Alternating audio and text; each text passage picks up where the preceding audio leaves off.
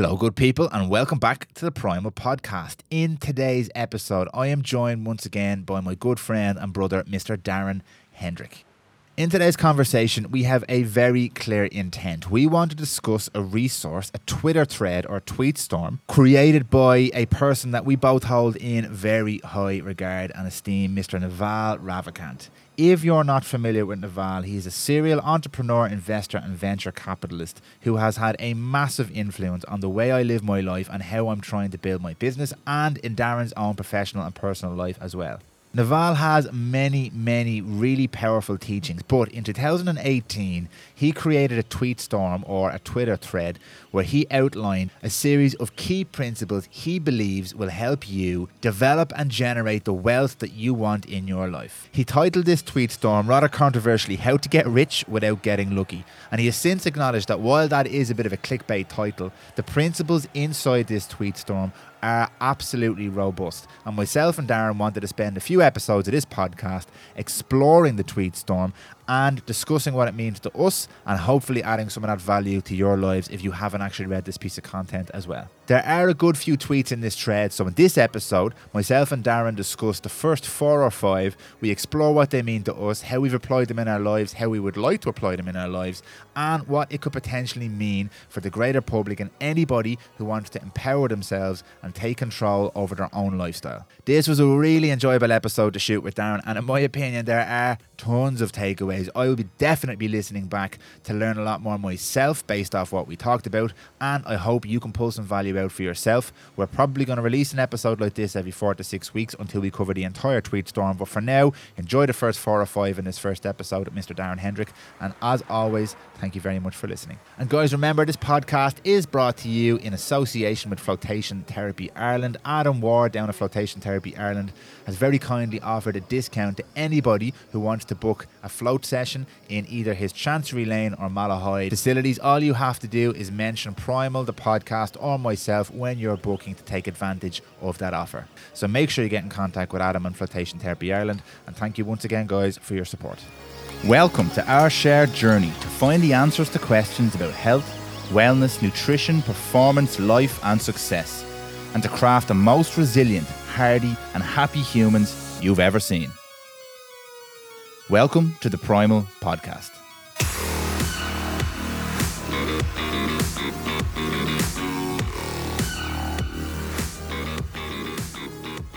Mr. Darren Hendrick. Danny, how Welcome back, brother. it's good to be back. It's good to have you. Welcome. Uh, you're, well, you're in the studio almost every week now. Yeah. Between recording on my podcast, on Yeah. your podcast. So, uh, yeah, no, it's always good to have you here, man. Um, very Appreciate excited about today's conversation. Yeah, me too. I wasn't when I woke up, you know. you want to tell the people why? yeah, um, I, f- I, I forgot we had this booked in, and I got last minute tickets to go see the Fontaines DC, which are um, an Irish band, very good. They got nominated for a Grammy a few years ago. So got last minute tickets in the Iveagh Gardens, and it just turned into a bit of a mad one. And Darren thinks I'm going to let him off the hook, and I never let him off the hook. So here we are doing the podcast. yeah. So excuse me this morning, I'm a little, wee bit tender. Yeah, I think you're gonna be- I'm all I think you're going to be good, Yeah. man. Based off the last 45 minutes of conversation, I, Uh. think, I think we're going to be good. So, to give people a little bit of context, obviously, Darren, you've been on the podcast before, Yeah. and we had a great conversation. Um, and this one is going to be a little bit more specific. Mm. We're going to have a conversation, a chat about a common, I suppose it might be, a, he- is hero too strong? Yeah, A common inspiration Nah, for a us. prominent figure, you know, and an inspiring guy. Very inspiring guy, um, Mr. Naval Ravikant. And we are going to, okay, let me put this, I'll, I'll, I'll give a little bit of context from my perspective first, and then I'll ask you to give Yeah. context from your perspective just to, to kind of um, clean this up for people. So I first heard Naval on Joe Rogan, as I find many of these different people, um, maybe three or four years ago. I can't remember exactly the date of the podcast. I'll put it in the show notes, but I remember, um, I think I've told this before in the podcast, I didn't know who this guy was, just clicked the episode. I was sitting down to have my dinner on a Sunday, and Jill was going out. And I was about half an hour in when she left, and when she came back, I was still sitting in the exact same position. I hadn't, I hadn't moved in like two hours, and I was like, "This guy, oh my god!" I was listening to him speak, and it was amazing, blew my mind. So that was my first introduction. Didn't know too much about him, and then when we met, which is probably maybe a year later, randomly in conversation, one of us brought up Naval, and I was like, "How do you know Naval?" Thinking I, I had access to this like secret little resource, and you were like, "Oh no, I, I know him very well." And you were quite well read on him, and you knew quite a bit about him, and you sent me on what we're going to discuss today, which is this tweet storm, this collection of Mm. incredible resources that he put together. So that's my introduction to Naval. Yeah. Maybe you tell me how you found him. Um, yeah. So I can't remember the exact origins, but I came across him, and then I, I think I listened to him on a podcast called The Knowledge Project with Shane Parrish, who was Oh, great- yeah. you know that, and uh, he was on that. He was on Tim Ferriss, so I devoured them two podcasts and just delved into him. And then he was on Joe Rogan, and then he did this tweet storm, and a tweet storm is essentially just a Twitter thread, and he titled it "How to Get Rich Without Getting Lucky." Now the title's a bit controversial, and he admitted that after, but it's also enticing. Um, and he really just discusses um, how to create the conditions to generate wealth, you know, I suppose. And he did this really long thread and got lots of engagement and it was fantastic. Um, and then uh, broke it down in a podcast, did little episodes. But uh, Naval like is a really respected guy in Silicon Valley. He's a very um, well known investor. He um, came from India um, with his, I think his mom, and they didn't have much.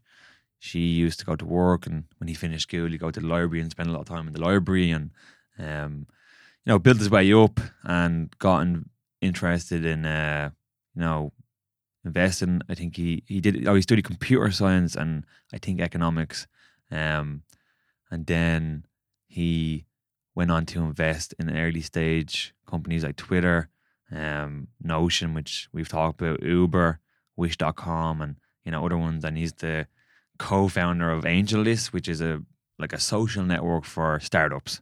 Essentially, like you, when you're trying to, as an investor, trying to find startups, you'd use AngelList, and if you're trying to get a job in a startup, you would use AngelList. So he's just, I think, become known as a very efficient thinker and Yeah. very wise guy, and has a lot of great thoughts about a lot of different subjects.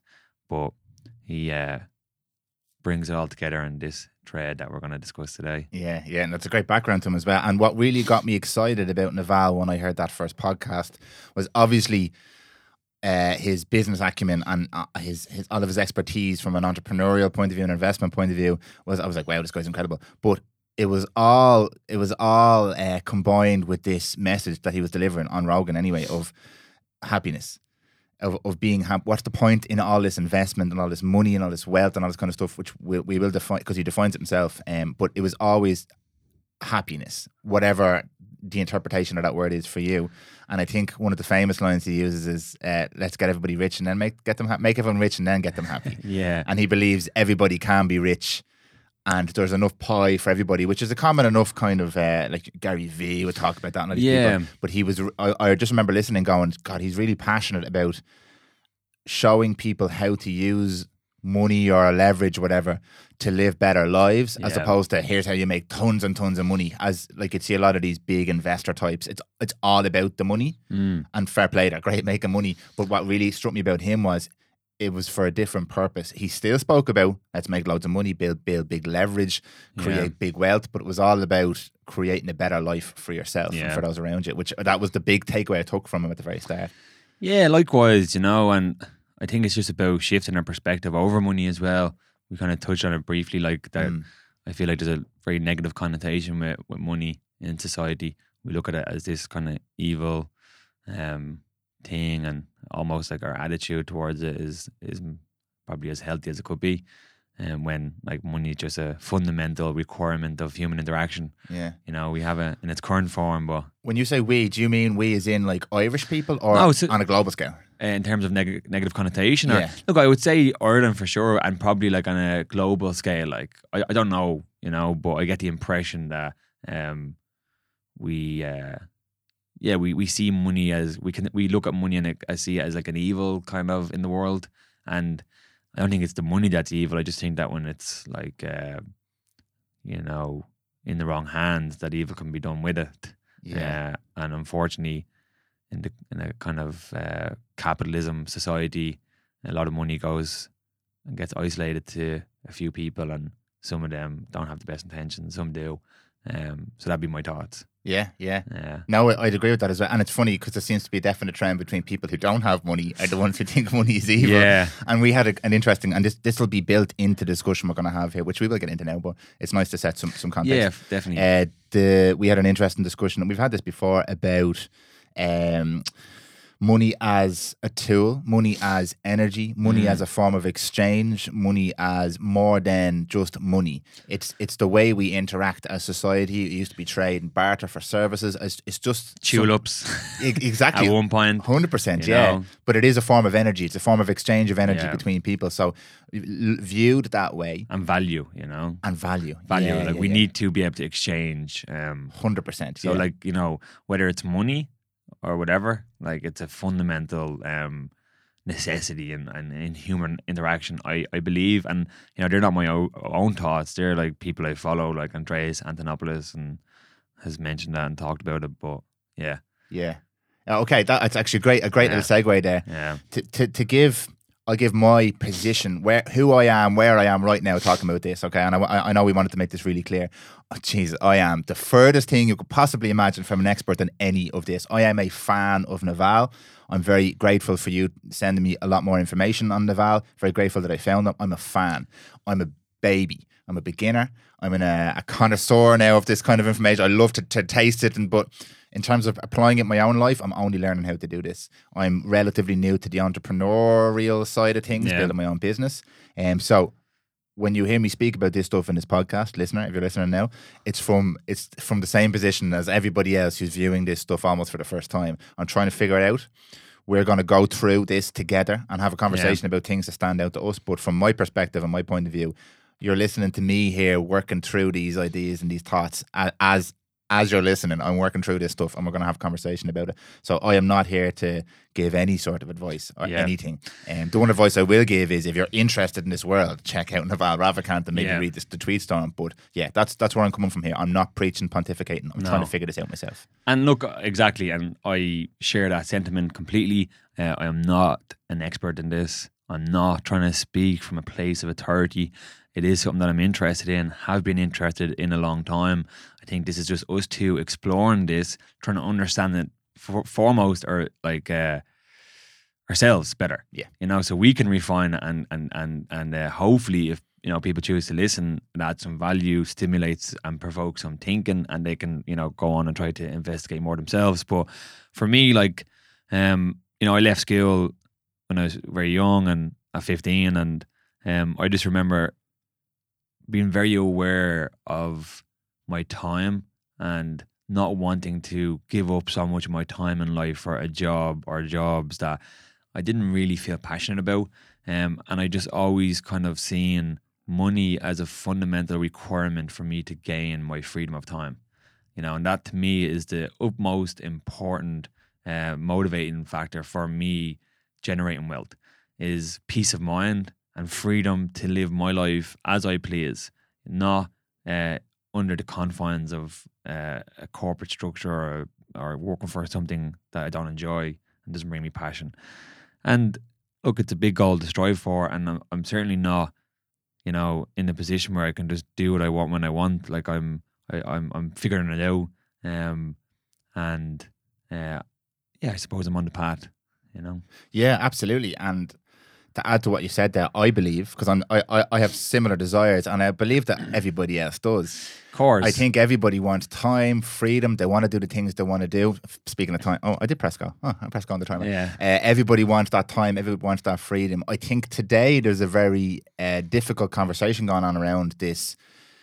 There's phrases like passive income, financial freedom, Yeah. and it's a hot topic. Whenever there's a hot topic, it's it's very marketable, and when Mm. Yeah. it's marketable, people can sell courses and books and all yeah, this it sounds a bit hypey, you know. It's, it sounds hypey, but the principles are the same. And I think from myself and yourself, you're on your path doing your thing. I'm on my path doing my thing. The person next door working in Spar is on their path doing their thing. But we're all kind of, I, I feel, looking for the same thing with different levels of awareness or clarity on what that is and how we want to get it. So I don't think that the office worker, for example, doesn't want the same thing that myself and yourself wants. We all want this freedom, to time to do the things we want to do with the people we want to do. yeah, So when I think of financial freedom and all these kind of buzzwords, that's what I think of, like you've just described there. yeah, Um, and I do, I do believe that listening to people like Naval is almost not, it's not a cheat code because you still have to do the work and it's almost more difficult because there's no real defined structure when you when you step outside the bounds of the normal 9 to 5 which I have no problem with by the way because sometimes I listen to myself speak and I'm like I sound like maybe I I know something that other people don't know or something I absolutely don't And there's no judgment there. no Like, judgment You know, like if people are happy working in a structured environment, Really under, important. under a company that offers them security, uh, a good environment, and all the conditions that give them contentness and whatever they're looking for, that's grand. Like there's so many great companies out there. I've worked in that world for a long time, and I've worked for some really amazing companies. This is not like a black and white thing. It's like Yeah. individual. such an important point you just made there. Really important point to clarify that because if you can work for a company and you're happy doing what you're doing and you have time in the evenings to spend with your family and you can go away and spend time in the weekends, that's it, man. That's- Perfect. That's, fucking Yeah. easy. Like you figured it out. Exactly. Or you could go work for yourself. Yeah. There's that funny thing going around Instagram at the moment saying, I, I, I hated working the nine to five, so I set up my own business and now I work 24 Yeah, 7. yeah. like there's, there's a trap there as There is well. a trap, you know. But for me personally, as an individual, I want to be able to spend my time as I please. I want to be able to decide next week. Yes, I want to go down the country for a week. Yes, I want to go abroad for a week. Yeah. I can go anywhere. I can bring my laptop with me and I can figure it out. Um, not always successfully, not always smoothly, but like I have that power to, to do that. You know, Mm. And to that's give, the goal. Yeah, it's, it's the goal. But to give you some props here, because I, I know some of your story, that can sound like to some people, and I, I'm afraid of this sometimes as well, it can sound like a cop out from your responsibilities or you want to go live the free life. But you've put a lot of time, effort, energy, thought, Yeah. and work into creating this for yourself. And I've watched you do it.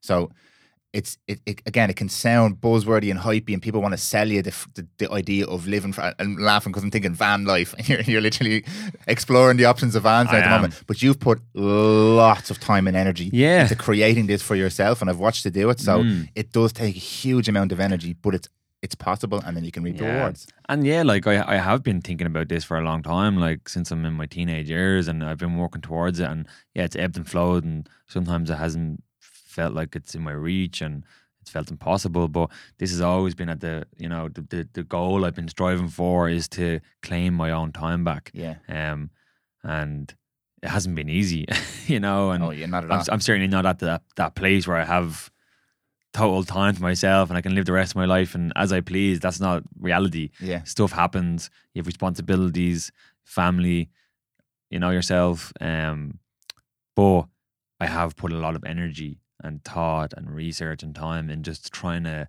understand this better and and walk that path. Deadly, deadly. Okay, a great, a great place to start actually dealing with the content. Before we do, I'm actually after forgetting to put on my little fairy lights there. We just reach down and there's a little battery pack in that tree there. Put your fairy lights Put my fairy lights on there. Will? I'll put my ones on this side. Uh, be- look at that, beautiful, Yeah. beautiful. Now people can appreciate it. Right. Um, okay, so with the context of why, I think it's very clear now, listening to you and me, Yeah. why why we're so interested in what this man has to say. Yeah. Would you like to take a, a little tentative dive into the start of the tweet storm? Yeah, so I think like what we had discussed is we have the the, the information that he provided, you know, um, on this thread on how essentially to get rich without getting ugly, um, which is a very bold statement. Hmm. But he has these comments, so I think our thought process here is we're going to go through each one and just discuss it, try to figure it out ourselves, kind of brainstorm. But you know, strong opinions loosely held. We're figuring it out. I love that. You said that before. It's, that's, Yeah. that's a great way of looking at it. Yeah, absolutely. So yeah, the first kind of one is like seek wealth, not money or status. Wealth is having assets that earn while you sleep. Money is how we transfer time and wealth. Status is your place in the social hierarchy. Yeah. So thoughts. Thoughts. Okay, thoughts. Thoughts for me, uh, the big word that jumps out there is wealth because he talks about this a lot. The idea that, which we already said, money is the tool, it's the energy, Mm. it's the means of tr- of leveraging um, transaction and, and scale and exchanging value. But very quickly, I think money for us becomes the object of desire because we know it can we can leverage it to, to have better lives, I suppose. But this wealth, this word wealth, he he really clearly divides that, re- removes that from money, and wealth is, and he, he says he defines it as assets that earn while you sleep. But assets that earn while you sleep mean your time is now your own because you need money to live. Fine, no one, no one's disagreeing with that. But if you have wealth, it means you don't need to spend all of the time that you're claiming you want to spend with your family and friends earning that money. Yeah. And this is the the cliched perpetual cycle that people always talk about, but n- nobody really kind of delves into. Yeah. Is that you can't take it with you when you die. You're doing all this t- work for money. We, You're going to retire, and what are you going to have all this money? You could get hit by a bus You can get tomorrow. hit by a bus. And they're all cliches, but it's all really true, and it all freaks me out. So yes, money is massively important, but this wealth thing, for me, this this concept of financial freedom, wealth, you, you said it before. I've often said I never want to worry about my family being sick Mm. or if they want to do something or go somewhere, not being able able to provide for them. So for me, that means I need money, but it also means I, if I'm working 70, 80 hours a week, I can't bring them to where they want to go. So that's what I'm trying to achieve. That's so that word wealth jumps out at me when he says that, and I think Yeah. that's how he's defining it in this Yeah. this opening statement. Yeah, great, great point. And for me, um, I think that you know, money does not make us happy, but it can bring us happiness and it can bring us peace of mind. Um, you know, so the focus of money as the main objective can create misery. Um, and I think that we strive for money and we spend our money on material goods, especially in the kind of society we live in at the moment, um, so we can climb up the status ladder, you know, through brands, through gadgets, through how we portray ourselves.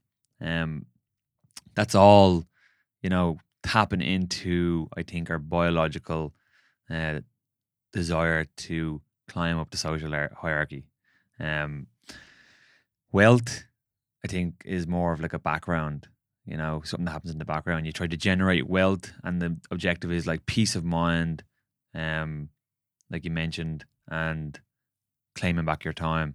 And there's this like a book called The Millionaire Next Door, and it's this guy in America. I'm not sure if you're familiar with it, but he basically went researching millionaires for a year or a couple of years. And what he found was that um, all the people who lived in really fancy houses and had big cars, actually, a lot of them, what happens is they finance, um, which means to get a loan um, uh, for the purchases and then they pay back the loan. But many of them were actually in debt. So if you like look at all their money, like they were in negative uh, money and they owed more than they owned, kind of thing. Uh, I think that that's my interpretation of it anyway. And what he found was that all the wealthiest people lived in uh, middle class uh, estates in what we would call average houses, um, and didn't wear fancy clothes, didn't buy fancy cars, um, and they are in fact actually the people who had the most wealth, which is shocking, you know, because we assume that oh he has that car, he has that watch, he has that phone, therefore that equates to them being wealthy, and it definitely indicates that they have money, you know, and, and that does, but how much or you know how long could they live if they lost their job? How much money have they got to survive Yeah, if they lost their job or lost everything tomorrow? You know, that's probably what's important. absolutely. Yeah, And if look, I'm not. If people like buying stuff and buying, you know, I've got friends who like buying fancy things, and I like buying fancy things. you know, I like my gadgets, and yeah. definitely not speaking down on that. I have appreciation for that, but just trying to highlight the point that I think there is maybe a bit of a you know a difference there Yeah. in, in ways of thinking and perspective about it and money. That's a brilliant point because sometimes, and you mentioned this at the start as well about negative connotations around capitalism and stuff like that. And I think it, like I like I like nice things as well.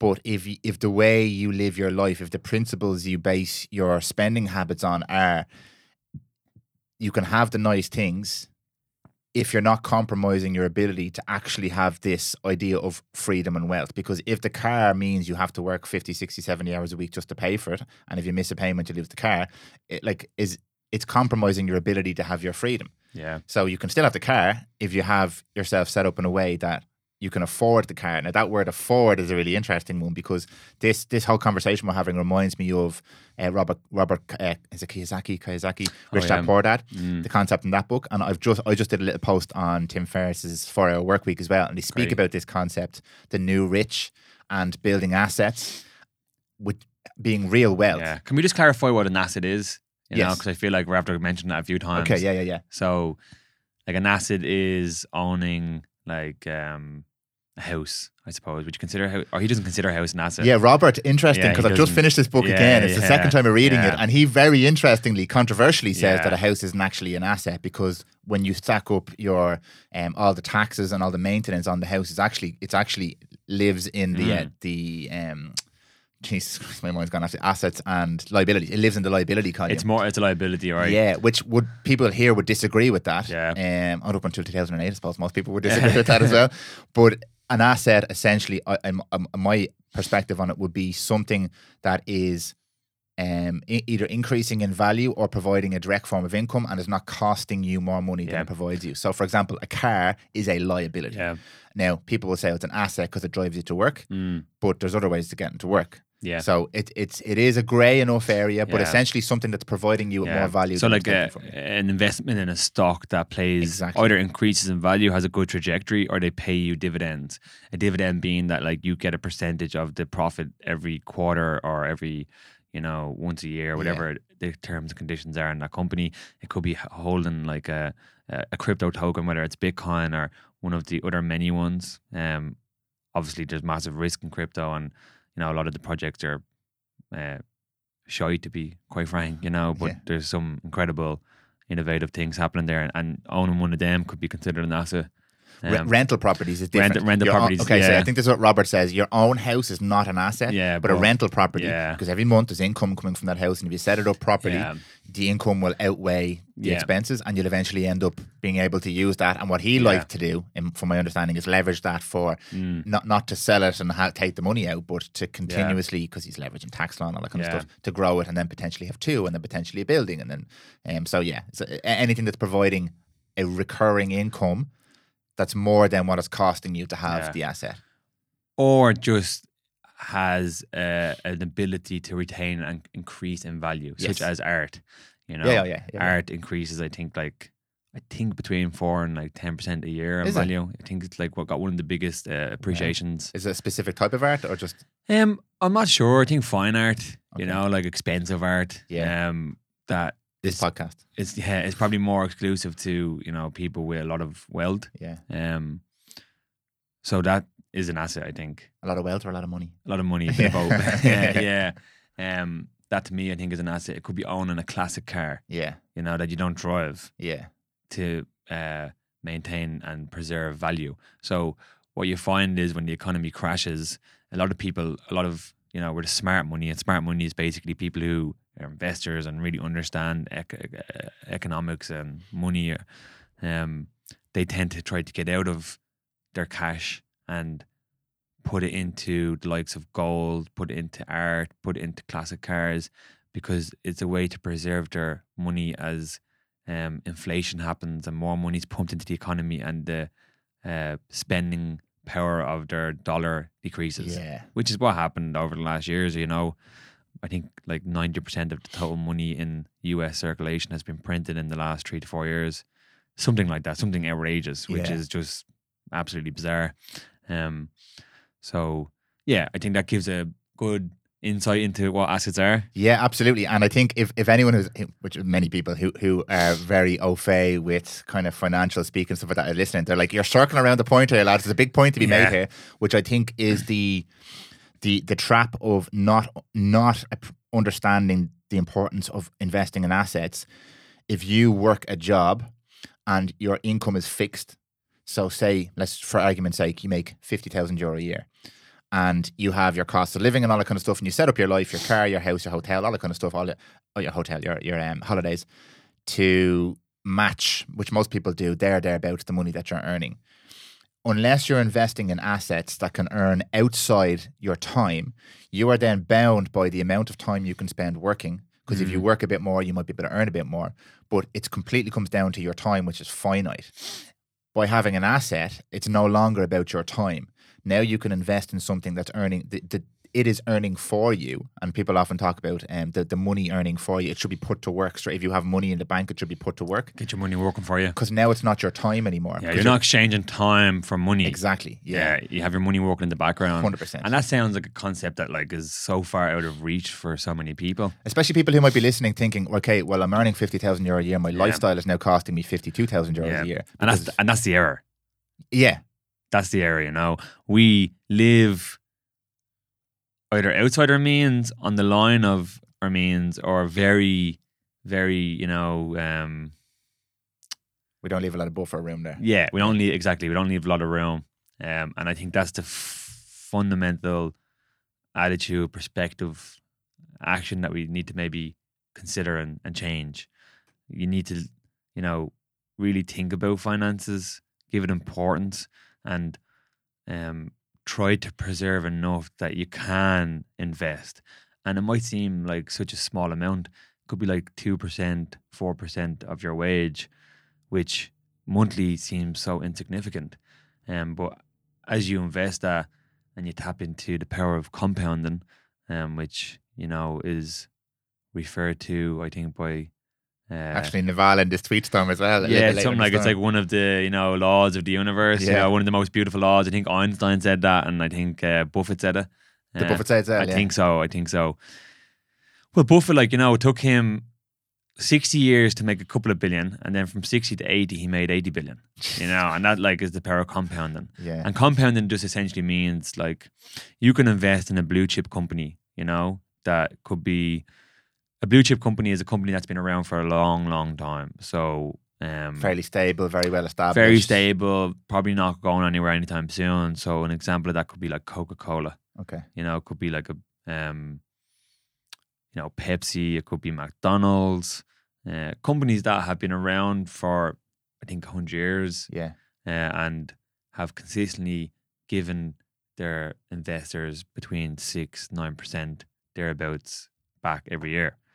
So the first year you put a hundred euro in or you put a thousand euro in, um, and you leave it in that stock and you don't touch it. At the end of that first year, you get paid between six nine percent back on your money. Um, so they pay you on top of your thousand at the end of the year, and your thousand becomes whatever. What's a eight percent of a thousand? It's 80 No. quid. something like that. So you have a thousand, say, and eighty euro. So then you leave it for the second year, and at the end of the second year, you get the six to eight percent back on the thousand and eighty euro. So you get a little bit more. Say it's a hundred, and then that builds on that. But over time, you know, fast forward ten years, and you are now getting eight percent on a larger amount of money each year. It's actually growing, Yeah. and that's compounding. Yeah, yeah, yeah. Um, And it's the same. uh, It can play compound in lots of things. Physical health. skill acquisition. Yeah. You know? You don't need to do a thousand press ups tomorrow, but if you do 10 every day for the next thousand days, you're going to have significant improvements. Yeah, So, and that's actually a better way of doing it in many contexts yeah, than one big, massive effort or one big, Definitely. huge investment or all in on Exactly. something. Yeah. and habit formation. You know, Habit formation, like we talked about James. James, James Clear was massive on that. Yeah. Like you think that if I'm trying to introduce a new behavior, um, that if I just start really small, I'm gonna get nowhere with it. But by actually starting really small and staying consistent with that, it's not a linear line. It kind of goes like you know up, Yeah. goes slow and then up, and it really uh, grows exponentially. And um, it can yield massive results then after a while. You know, Yeah. if that makes It does make perfect sense. Yeah, yeah, yeah. We, ju- we jumped off to that point there, but it's another one I had on my page here. So it's it's a great point that com- Yeah. that idea of compounding. And again, I think because we've mentioned a couple of times here, um, the the uh, there is no such thing as the average person, but the the trap of thinking that even small changes now are never going to make a difference, especially if you are living paycheck to paycheck and, and it's not a possibility. And I'm always careful when I'm talking about this because again, I know I know very little about this kind of stuff. So these are just ideas I'm exploring, but I'm, I'm thinking about a person who is working paycheck to paycheck. I ask people a lot, usually in the context of health, do you think everybody can make this small change? And realistically, even if it's five or ten euro a week, if you're thinking, okay, in a decade's time, I want to be able to pull myself out of this position. It might not happen in six months or two years because not everybody is fortunate enough to be able to have those breakout experiences or Of get that kind of look. And a lot of the world lives in uh, in severe, you know, poverty. Absolutely. where this is just not an option, you know, Yeah. and that is changing and it's getting better. But I completely acknowledge that this is not accessible to many, many people in the Yeah. world, and they really, you know, struggle 100%. with the income they have to Yeah. even, you know, house themselves and feed themselves. So, um, yeah, that's But then I think about right the listeners of this podcast, anyone who's Yeah, listening to this, yeah. and this is where I, again I'm careful with this word privilege. I don't use the word privilege in the way it's used today. I don't subscribe to that model of check your Mm. privilege and all that kind of stuff. I do subscribe to the model of if someone put it really well the other day, and I'm going to copy what they said in a different way. If you if you have time in your day to sit down and listen to this podcast or to read Yeah. this tweet storm, you've got some time in your day. You're not under pressure to put food in your mouth right now because you're not Yeah. literally at the using every second of your day to go out and plough the fields, for example. So we have a lot of room in our lives and our days, even though life is hard. But people who listen to this podcast, our peers, people in this country in general, it's very generalization here, could potentially have some wiggle room to maybe start thinking a little bit long term in terms of building this idea of wealth. This is what I'm trying to do at the moment in my Mm. life. Okay, it's not going to happen overnight. I'm investing in my business. I'm investing in my personal skills. it's a long term view. Man, it's so slow and it freaks me out every single day. If you go to a- if you go to ask any, you know, developed investor, they all think in ten year, Yeah, yeah, yeah. Which is- ten year, Which we hate as humans, I know, especially today. Yeah, that instant Give me the answer gratification. now. We we want everything now. We want everything. now. Yeah. yeah, yeah. And look, if you live in Ireland, um, most likely you are in the one percent. you know, Yeah. you're up there. We look and we say, "Oh, the one percent is all the billionaires." But when you actually take the global perspective, we live in a society that has healthcare. We we have good food. We have peace. Um, we have clean air. We have good education. We have good people. Um, like a lot of the world don't have that. Do you know the, the exact figure? Because I heard it a while ago. Is it is it like twelve or fifteen thousand dollars? If you earn twelve or fifteen thousand dollars Yeah. a year, over that you're in the one You're in, percent. exactly. Unfortunately, guys, You are. you're in the one you percent. know, and I think Irish people have a habit of putting Ireland down. You know, the economy, the government, and I respect that. And I'm not saying there's no faults there, but I suppose for me, I lived in Vietnam for two years, and that's a social communist country. Um, twenty percent of the people in the country have all the money. The other eighty percent are absolutely poor, so poor, make very little, live in tough conditions. Yeah, there's not a lot of middle class. No, there. there's not really middle class. Twenty percent of the company of the country, they have all the wealth, you know, essentially. And also, if I decide tomorrow I'm not happy about that and, and put up a, a post on Facebook about my, you know, uh, grievances or whatever about towards the government and complaining, uh, I'm probably going to get a knock on the door a few days later, and, and I'm, you know, going to be heading out to the car, the car and brought off. So, you know, being exposed to that environment and other environments. I traveled around Cambodia.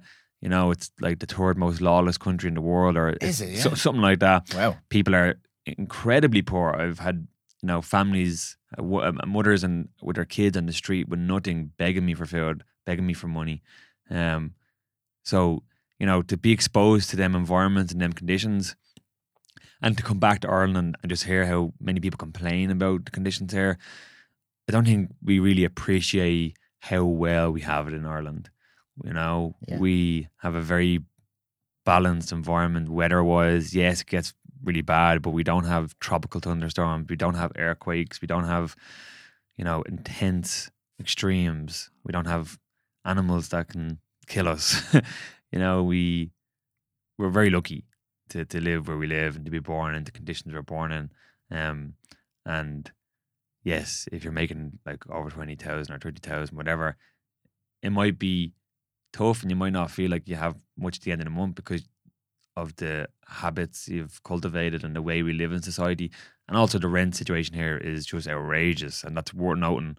Um, and that really needs to be addressed.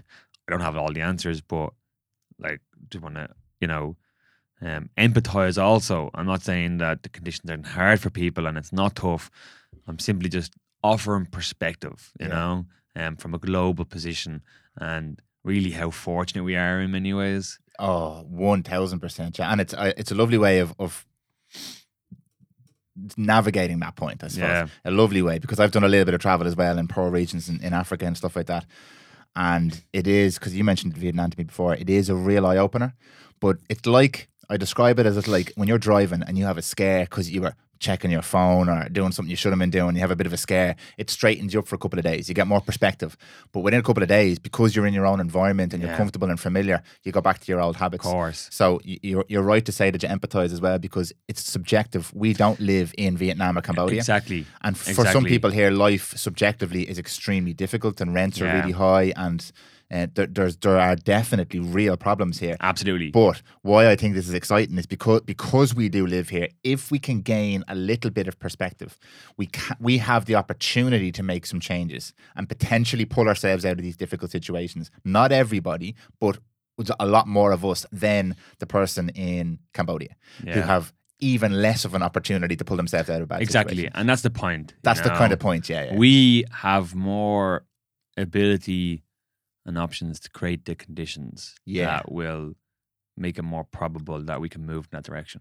absolutely. You know, Um, and look at Irish people. Like I, I, I- get it. You know, you grow up in Ireland, you haven't probably been away too much, and Ireland is all you know, and that's really all you can go that's by. your world. that's your world, and, and that's what you're you're navigating, yeah. and that's I completely get it. You know, um, And especially because you're living your world and then you're going on social media and you're looking at people who just have it better than you. No wonder you're going to feel Yeah. downtrodden and hard done by. yeah, But perspective is massively important. it is, and that could probably ties into the status. You know, and. Uh, Oh, nice Um, segue there. Yeah, I like, you know, just the end the end point, like we it's their spending habits, you know, and how that really ultimately is linked to a status, Yeah. um an expression of status or a desire to increase our status or climb the status hierarchy and, you know, prove ourselves in society. Yeah. What are your thoughts? My th- I, I, I, like I like how you carried that in here because my thoughts are very similar to the last point we just made about having empathy because definitely status is a problem. We've probably all at this stage seen the pictures of like wealthy versus uh, not wealthy, and the wealthy people they're not flash. It's like Steve Jobs, black, same clothes every single day, no jewelry, no flash Yeah. cars, just does his thing. And then people with no money, nicest clothes, biggest watches. Definitely. I know that it's it's built into our psychology to want to be valuable and to have status in society. It's natural and it's normal and it's not evil. But then I look at the other side of it and the people who are selling us things like this is like when you're selling, I sell. Now I'm not very good at it, but I sell. So I, I have I had to understand how to sell, and through understanding, I'm like, wow, this is this is a very powerful tool that can go either way because all you're doing when you're selling is leveraging somebody's psychology, their desire or need for something, and it could be for uh, purpose, it could be for housing, it could, shelter, food, whatever, it could be for Exactly. expression, creativity, whatever. You're tapping into And it. you're tapping into That's that. what, that, that's what marketing is. it's what marketing you is. know, marketing like they understand human psychology and behavior, and they like uh, create campaigns that are very thoughtful and detailed, de- detailed that evoke emotional responses in us and create a desire to purchase. exactly. You know, and that's the world we live in. That is, you know, capitalism. So this to, to, to this point, a thought thought exercise. That's a phrase I stole from Naval.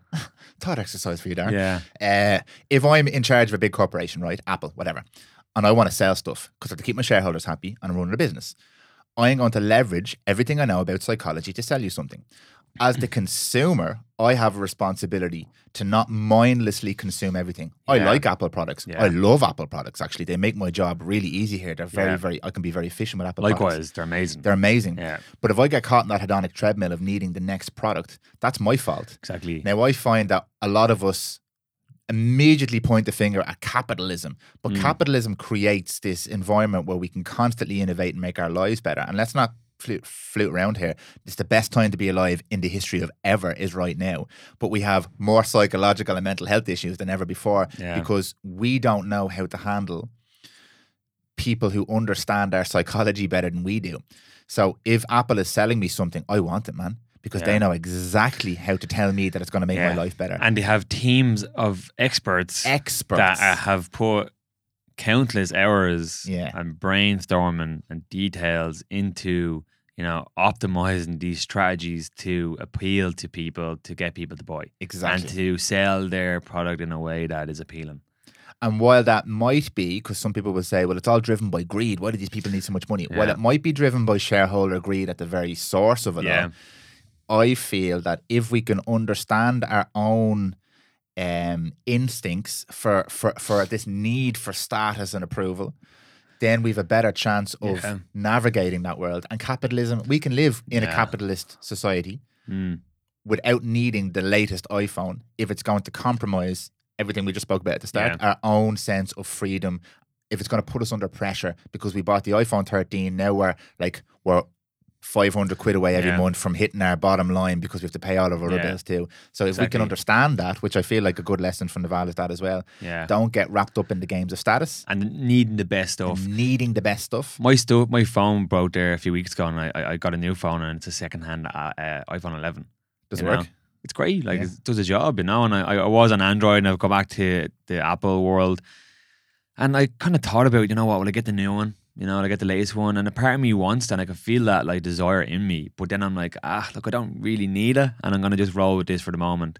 Um, and just to touch on status, like it is a very status is a desire that we all have. I think it's a very human um desire. It's a biological It's an instinct. you know, it's an instinct, and um, I do think there's a spectrum, um, and it's something I've struggled with myself because, like, I spent a year off Instagram there, and like, generally, my attitude over the last years is to not be um, involved with social media because I just found I have a better headspace without having to manage that, um, because of how it stimulates my thinking, um, so you know, you post a picture on Instagram, you're first of all portraying yourself in a certain way, whether you know it or you don't know it.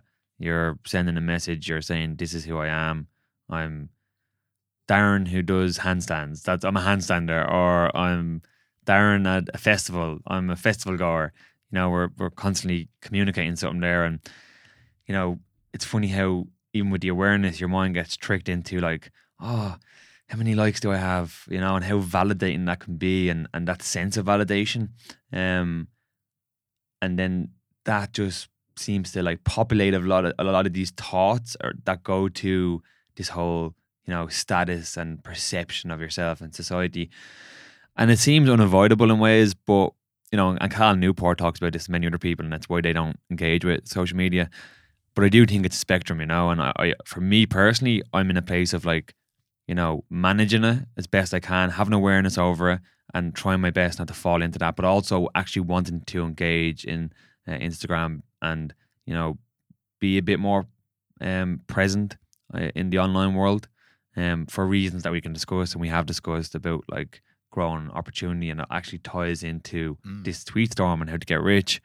Um, but on the extreme end of that spectrum, I think that people literally will buy all the clothes and be on Instagram obsessively in a way that they're trying to craft out their their their ideal self in this social status world.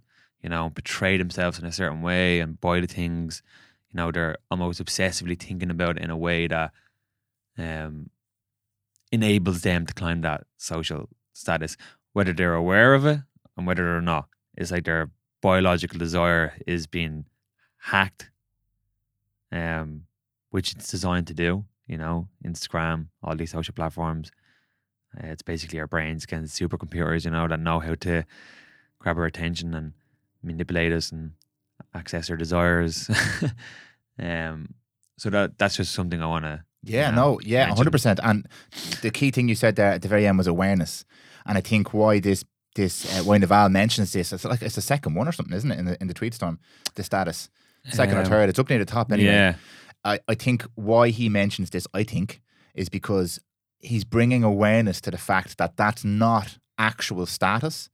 If you chase that, it's a recipe for disaster. It, it puts you right back in the category of chasing the money as opposed to creating the wealth. yeah, And it, it pulls your attention off what you should be doing. And I think that if you have awareness of that, it doesn't make it any easier because you have awareness and I have awareness of that game. And a lot of people listening here have awareness of that game yeah, and it doesn't make it any easier because you still get the call. The hand still goes to the phone. You still does. compare yourself to other people.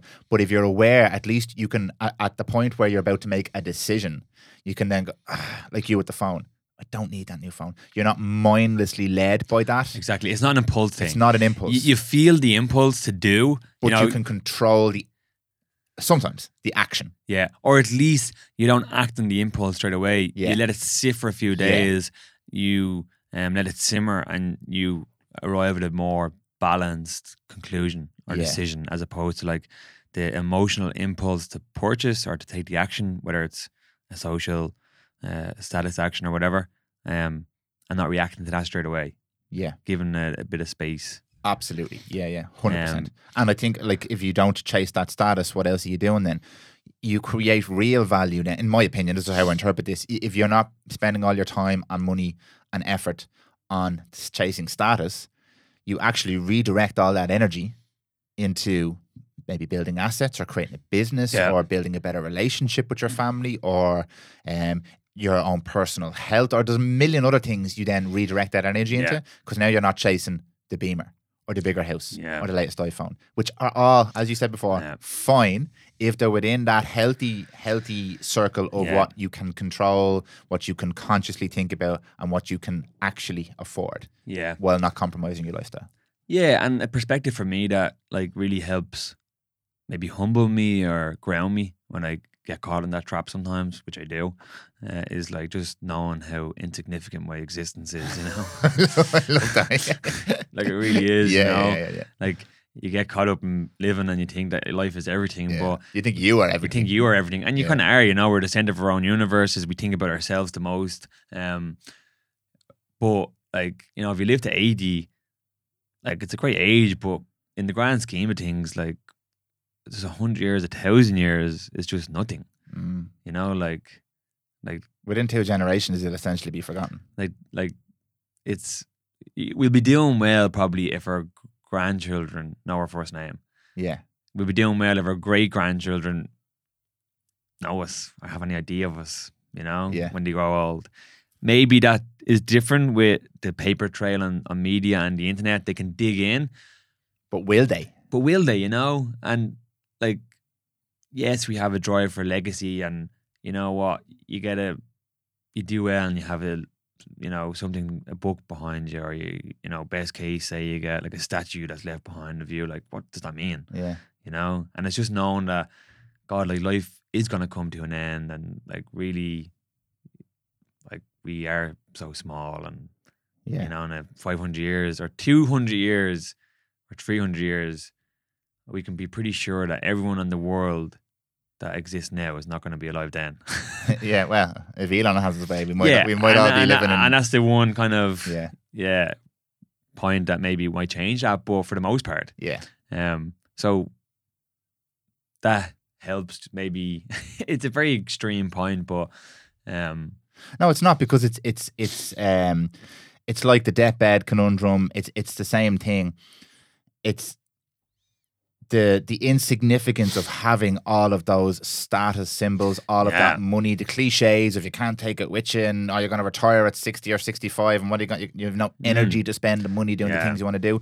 Again, it pulls us back to the, the start and finish, which I'll, I'll actually I'll I'll mention the finish Yeah. tweet now in this, um, uh, with because it caps it nicely with the start one. Obviously, we're going to go back through a lot of yeah, these other yeah, tweets.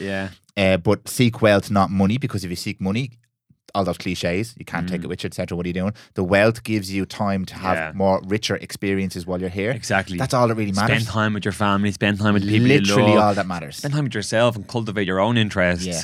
Uh, and that's what's it, it's important. And that perspective I said there about our insignificance helps me focus on the important details in life that I want to strive for. Maybe sometimes when I get caught in the trap of social status, Yes. you know, and, and that occupies my mind, then maybe I might get lost, and then I'm thinking about it for the day, and you know, I, I realize, oh, I'm thinking about that. It's occupying my mind. I want to kind of get away from that. That kind of perspective can help me see through that smoke and mirrors and realize that's not what I want. That's not what's important, really. Yeah. You know, like I don't, I, I don't care that much about status and perception of myself in society or whatever. This is what I care about. Yeah. You know, spending time how I want to spend it with the people I want to spend it with, doing the things I want to do, and you know, really, hopefully, being able to add value back on my journey. You know, and if people can listen to this and get some value, that's amazing. Yeah. Um, and that to me is the kind of desires I have Well, ultimately. I'm going to challenge one thing you said there. Not challenge the point, but just challenge the way you said it. yeah, please. Because you do care what people think, but Whether- you don't care if they think it. You don't actually care about what they think of your, your phone or your clothes. You care about what they think of you as a person, as a communicator, I as do. a friend. I do. I consider support. that. That's the instinct. You you want to have value in the community, And but your value is not Excuse me. tied to your possessions or your money, Look- which, which is the fallacy. It's a lie. definitely, look, caring what other people think is a biological drive driver as well. It's behavior we all have. Yeah. And we can't avoid that. And that exists on a spectrum as well. And that's why all this other stuff works. You know. The hedonic treadmill and Yeah. the new iPhones. That's why it works because it's leveraging Exactly. the fact that we do care. We care about what other people think because our, for most of history, our survival depended on it. Hundred percent. We op- we operated in tribes that we needed to fit in, and therefore we had to put attention and consideration into how we were viewed in the tribe, what other people thought of us, to ensure our safety and survival. Because if we acted out and we didn't fit in, we are going to be You're like turfed out. you're kicked out, Yeah. and if you're kicked out of a trial, You're dead. you're dead. And we haven't changed too much on a biological level. Our brains haven't really changed too much when you like look at the wider time span. So we're still reacting in that way. We're still think in that way. And that's why we get so caught up in thinking about what other people think. And I think it exists on a spectrum, you know, but it exists in all of us. Some people are obsessive about it, they're paranoid, etc. I've been there. I've been in that place think when I was younger. have, yeah. I think we all have. Um, and some people manage it better. But that is a, a detail that um, exists in all of us and should do. You know, I do care what other people think. I care what my friends think. I care what my family think. People that are important to me, how I fit into their lives.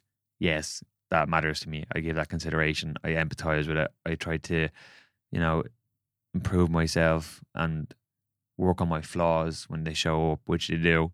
You know, and Yeah. uh, that's where I think it has importance um, for me.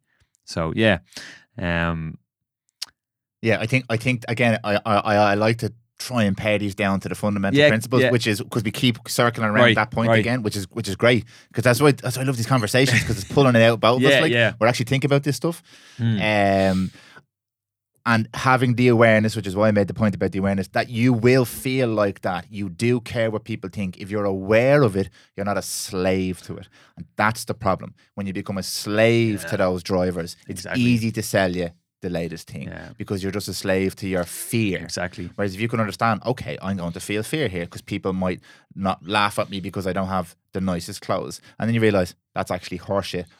Only thing people actually remember is was I was I sound? Yeah. Did How I did you make them feel? How did I make them feel? That's all they care Yeah. about. Look, Danny, you have a conversation with someone in the street and you walk away and you can't remember the content of the conversation. Yeah, yeah. Very little. You might take away a few key bits. Just like when you read a book, you don't remember what you read in the last page. You can't take all them details. thought that was back. just me. Did I actually read this that's book? like you know that's memory. Like Yeah. you know, if I pick out a conversation I had last week with a friend, or even the weekend, I can not like maybe a couple of details out of the conversation, but we remember how we felt. Yeah, We remember how people make us feel. That's very potent. Uh, and Yeah. that's what I think we really vividly remember. Um, so I've lost my train of thought.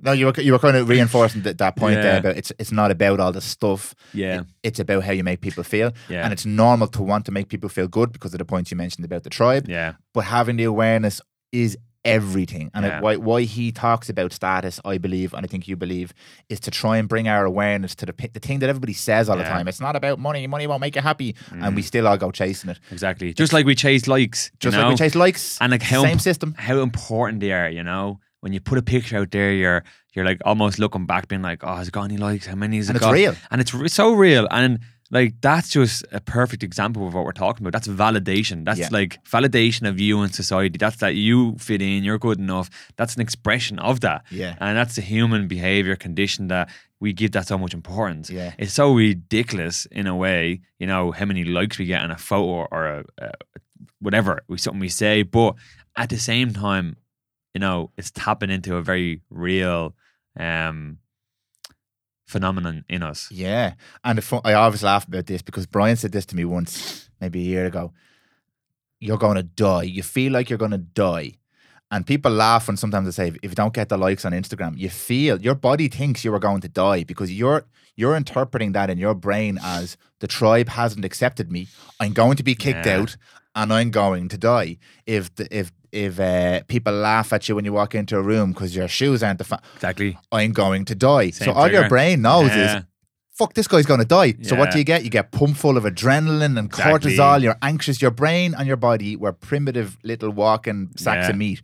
We don't know the difference. Mm. We think we're going to die with all these little social triggers. So again, Yeah. having the awareness and then generating some kind of tools like I know we talk a lot about breath work and all this kind of stuff, but some sort of system that you have to manage it and give yourself space from those thoughts so your brain doesn't go, shit, he's going to dying, man. Yeah. He's fucking dying. Yeah. Pump it up here, get it going, and you get the elevated heart rate and you're flushed and you're sweating and you don't want to go into work it's like that. It's so quick. Immediate. know? And I know everyone Yeah. listening is familiar because this is Definitely. a daily occurrence to me. I've talked about it a few times, but like when I, you know, as a teenager, even as an adult, uh, you're in a group of friends and you make a joke and no one laughs, you know, and your intention, like that reaction to people not laughing can be very powerful. Devastating. Devastating. Like you really feel like all them Yeah. hormonal changes that you just mentioned getting activated, like and you're uneasy and you go into like a nearly like flight and fight Yeah. kind of Oh, you- mode, you know. 100%. On some level, like Yeah. uh, it could be mild, it could be powerful, but But think about the trajectory that could set you on for the rest of your life then. Yeah. And you you start to you enter a negative feedback loop. You start or positive feedback loop in a negative way. You start to reinforce that for yourself and Yeah. nobody likes me. You isolate yourself from society. You don't talk to people. You shut yourself away. Yeah. You consume more content. And again, I'm not trying to be alarmist here, but we look at today and wonder why society struggles with mental health and, and anxiety and all this kind of stuff. And everything I talk about in all these different podcasts, every conversation we have, we kind of always come back to these core principles. Yeah. Sebastian Junger talks about it. We're creating a community where we get these negative experiences that set us off on a negative trajectory. We don't have the because if this happened, if this happened when we were in, in these small tribes, right, and I did something that pissed the group off, it's going to be corrected very quickly. Someone will pull me aside, or the group will will will force me to correct course. And I most nine times out of ten I'll correct course because I realize oh shit I've done something here. Fuck the, the, the tribe is reacting here. So immediately I, I modify my behavior. Whereas today we don't know how to modify. Like you make a joke, no one laughs. How do you be funnier? Now that isn't a signal that the tribe is going to kick you out. You're not going to die, but you you go into this anxiety, I'm going to die, and you perpetuate that then, and you've no real kind of circuit breaker to pull you back out to get you back on course again because we don't have community around us to make sure we're okay, and we we've it's very easy to isolate ourselves nowadays because we're focused on our own job and our own school, and everybody kind of just goes on and assumes everybody else is all right while they're dealing with their own shit. This is a, a typical kind of conversation point around mental health. Everybody thinks everyone else is doing great, so they ignore everyone else. They can't see everybody else's co- cry for help or distress or sadness, and they focus on themselves, perpetuating their own cycle of despair and anxiety. And everyone else is doing it too. Yeah. Whereas it, that didn't used to happen because the tribe would correct it. You, you couldn't exist in isolation in a tribe Mm. because you were part of the hunting um, party or the farming group or the child raising group or the, there was always you were part of a, t- a system and they, they would correct the system would correct you whereas nowadays it doesn't because we're all individuals so we don't have that community system to to to rely on which is why I get so excited when I come across resources like this like this tweet Mm. storm from Naval we're only two second points in That's cold. We haven't even got to the second point, have we? we we kind of touched the status the status It's like understand the ethical wealth. So understand that ethical wealth creation is possible. If you secretly despise wealth, it will elude you. Um, yeah we, I think we brushed on this a little bit because we did about attitude in society, negative yeah, connotations. yeah, yeah, and and it tends to be tends to be those of us who don't have money are the loudest Yeah. uh, campaigners against money and capitalism Yeah. because it's it's the, it's the cause. Money must be the root of our unhappiness, Yeah. and it's actually not. It's the lack of understanding Exactly. and awareness we just exactly. spoke about. And education around, you know, from And a young education. age. But like I think it's incredibly important to understand that money is not evil. yeah, Money is just money. It's what people do with it that makes it evil. You know? it's leverage. It's leverage. power. and when money goes into the wrong hands, then it gets expressed in that way. And it's so easy for us to just blame Yeah. money, you know? Well, I give you my because this one touches home with me. Mm. um, from from me like selling my service, for example.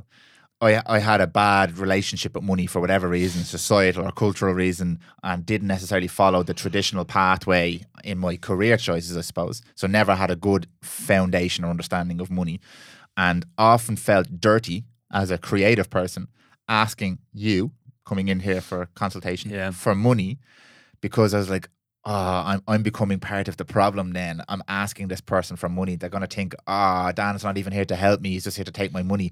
So that was a mindset I really had to work on a lot. I had to knowing, identify it. knowing your worth, Yeah. knowing your value. You helped me with this as well. and it's certain that Yeah, you pointed this out to me before as well when I, I told you I was, I was like struggling to, to talk about money to my Yeah. customers. Yeah. and then I started to think about this and, and these these people like Naval and stuff like that and having conversations with people like yourself and this idea of ethical wealth creation. I absolutely know in the core of me that everything I do in my business, for example, is to help this person. This person comes in because they have something they want. They want to express themselves, start a podcast, create content, get out there, explore mm. our world, create value. And I fundamentally know Yeah. I can help you with that. But I'm terrified to ask you for the energy exchange because I think it makes me a bad person. So I'm blaming money for that interaction. But I know I'm not trying to take your money. No. I'm trying to get you to invest energy in me so we can build a relationship so I can help you with what you need that's a help with. part of it. But also, like you know, I'm offering you a service. I'm giving up my time. I'm adding value to your life, and you Adding know, value. I need I need to be able to live off this. Yeah. You know, I need to be able to provide for you need to be able to provide for your family. Yeah. You need to be able to like live comfortably. You want to be able to, you know, enjoy life. And money is an important component of that. And you're after taking a massive leap to go off and start all this by yourself and you're adding value. And, you know, firstly, it's important that you get rewarded for that.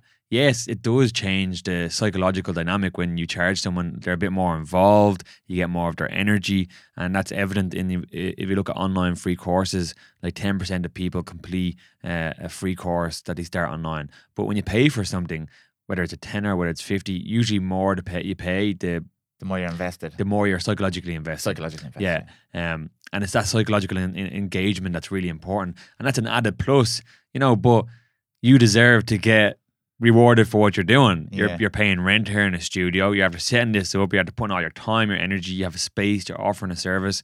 And if people want to use it, you know, they should pay. Ultimately. Yeah, and I, think about it even further because they're great points. The, the the less pressure I'm under financially, the Yeah. better I'm able to invest my energy into my clients. Exactly. So they get, there's a better service. The less pressure I'm under, the Yeah. more pressure I'm under. And this is another thing we, we didn't we kind of touched on. If I'm panicked or under pressure and I'm like desperate, I'm going to be. It's all going to be about the money. Then. Yeah. And I've, we've all dealt with that type of a service where we Definitely. know they just need the money and they need Yeah. it now. And I'm not saying that I'm not in that position. It's a new business. It's a startup, but I know that I'm trying to have the awareness around that. It's not about the money now. It's about the the energy and the quality of the service I can give you. And if does if you pay me for that, I can give you even more of my time.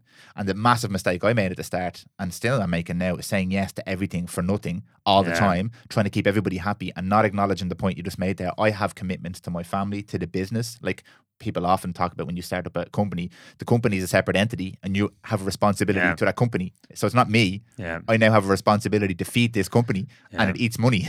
it needs money to survive. Exactly. And look, you have a desire to make money. You know, Of course, yeah, and, yeah, yeah. and we all have that, and it exists. Wealth. I have a desire to Wealth, create wealth, exactly. yeah. Like it's not like uh, it's the leading reasoning behind what you're doing, and Yeah. I don't think that is for you. I really It was don't. probably one of the, to my to my fault. It Yeah. was one of the lowest. Exactly, but it it deserves importance. Um, and in saying all this, that's not to say that if I had a service or when I have a service or whatever Oh, it it's is, coming, ladies and gentlemen. you know, like I'm offering something. You know, that is not to say that if someone comes to me and they can't afford it, and I really think they they want it and they need it or could help them, I'm more than happy to make exceptions to that. You know, I want to be able to ultimately provide value and help people. You know, but like making money is important. yeah, and I love that point you just made there because I was thinking about this this morning. Boat Naval and you know, um, Hormozi is it, it's Alex Hormozi, isn't it?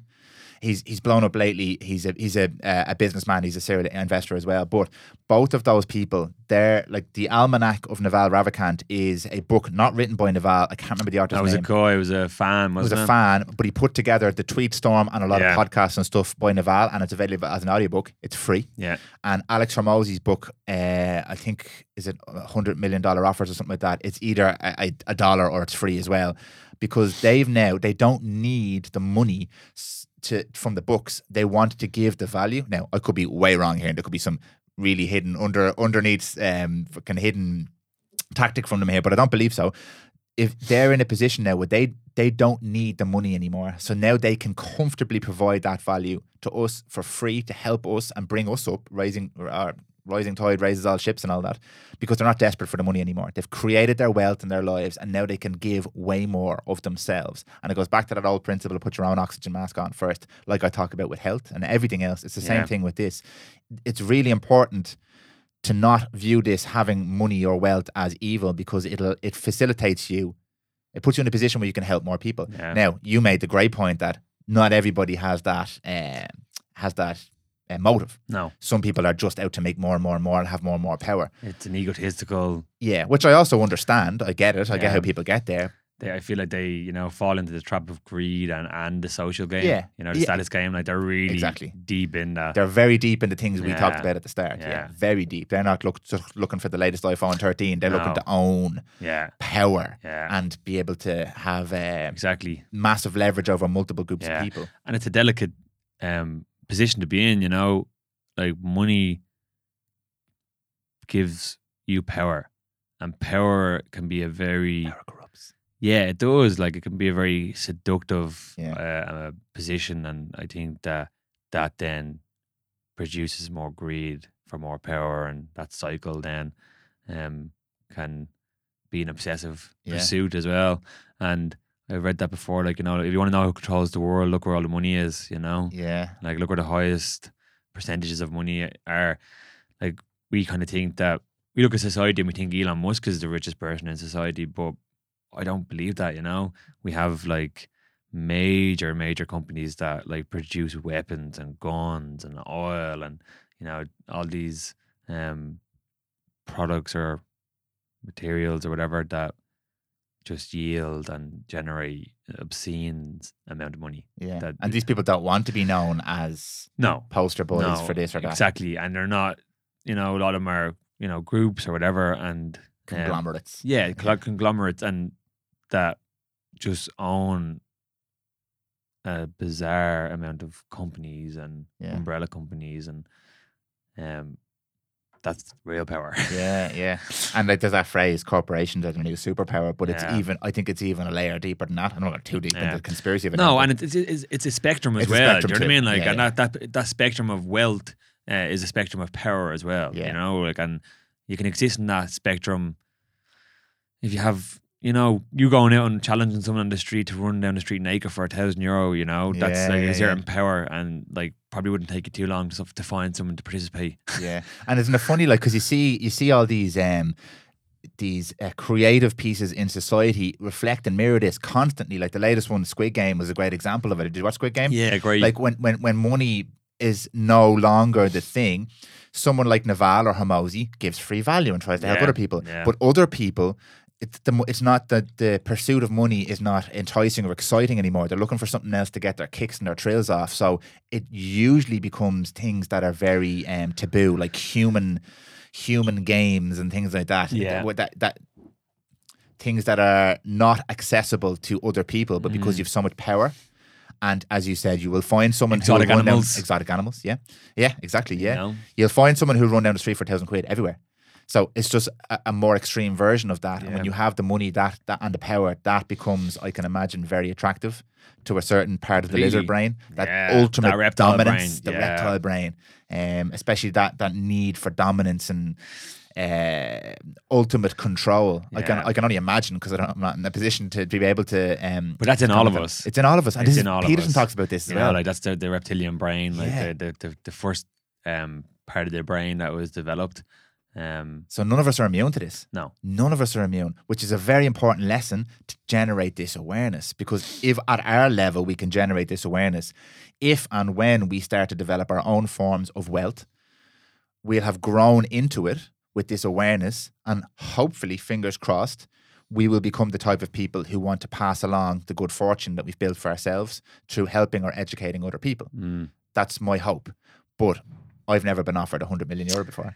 So I can't tell you categorically it wouldn't change me. Yeah. And I've seen, I've, I, I, I, I'm almost afraid of the potential that that could ever happen because that Yeah. would test me on a fundamental level of my human no being. doubt it would test anybody. Yeah. You know, and that's um, yeah, that's delicate.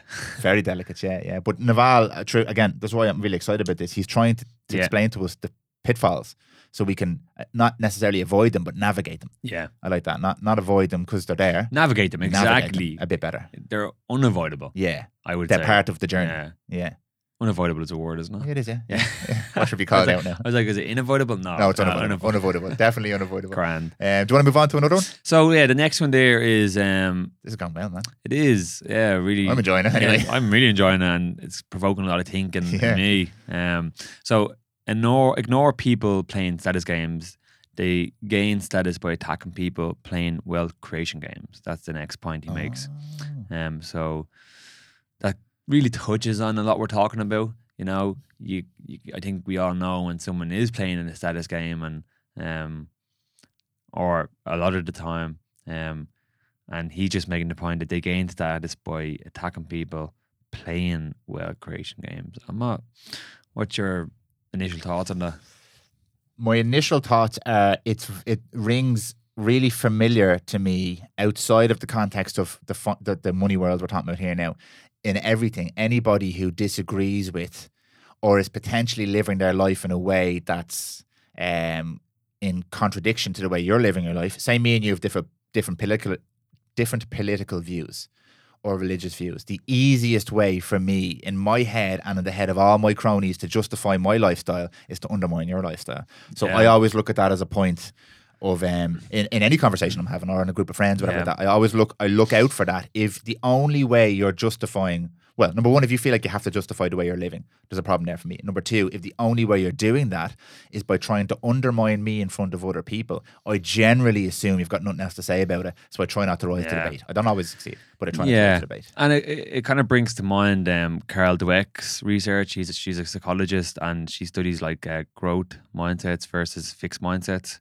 Oh, know? okay, I like that. So like a fixed mindset is uh, uh, thinking you are who you are, and that's a rigid identity. So I am this person, and that you know, I think puts us in a position of ego. And a growth mindset is um, essentially thinking that you're change, you're you're malleable, you can change, you can grow, you can learn new things. That you're not who you like who you are right now doesn't necessarily mean that's going to be you in five years. You're growing and changing. And she done some research around this. Um, and one example of one of the uh, experiments is she followed uh, kids in a classroom, and in one group she told them how how smart they were when they done a ta- they done a task, gave them a task, and you're so smart, you're so intelligent, you know.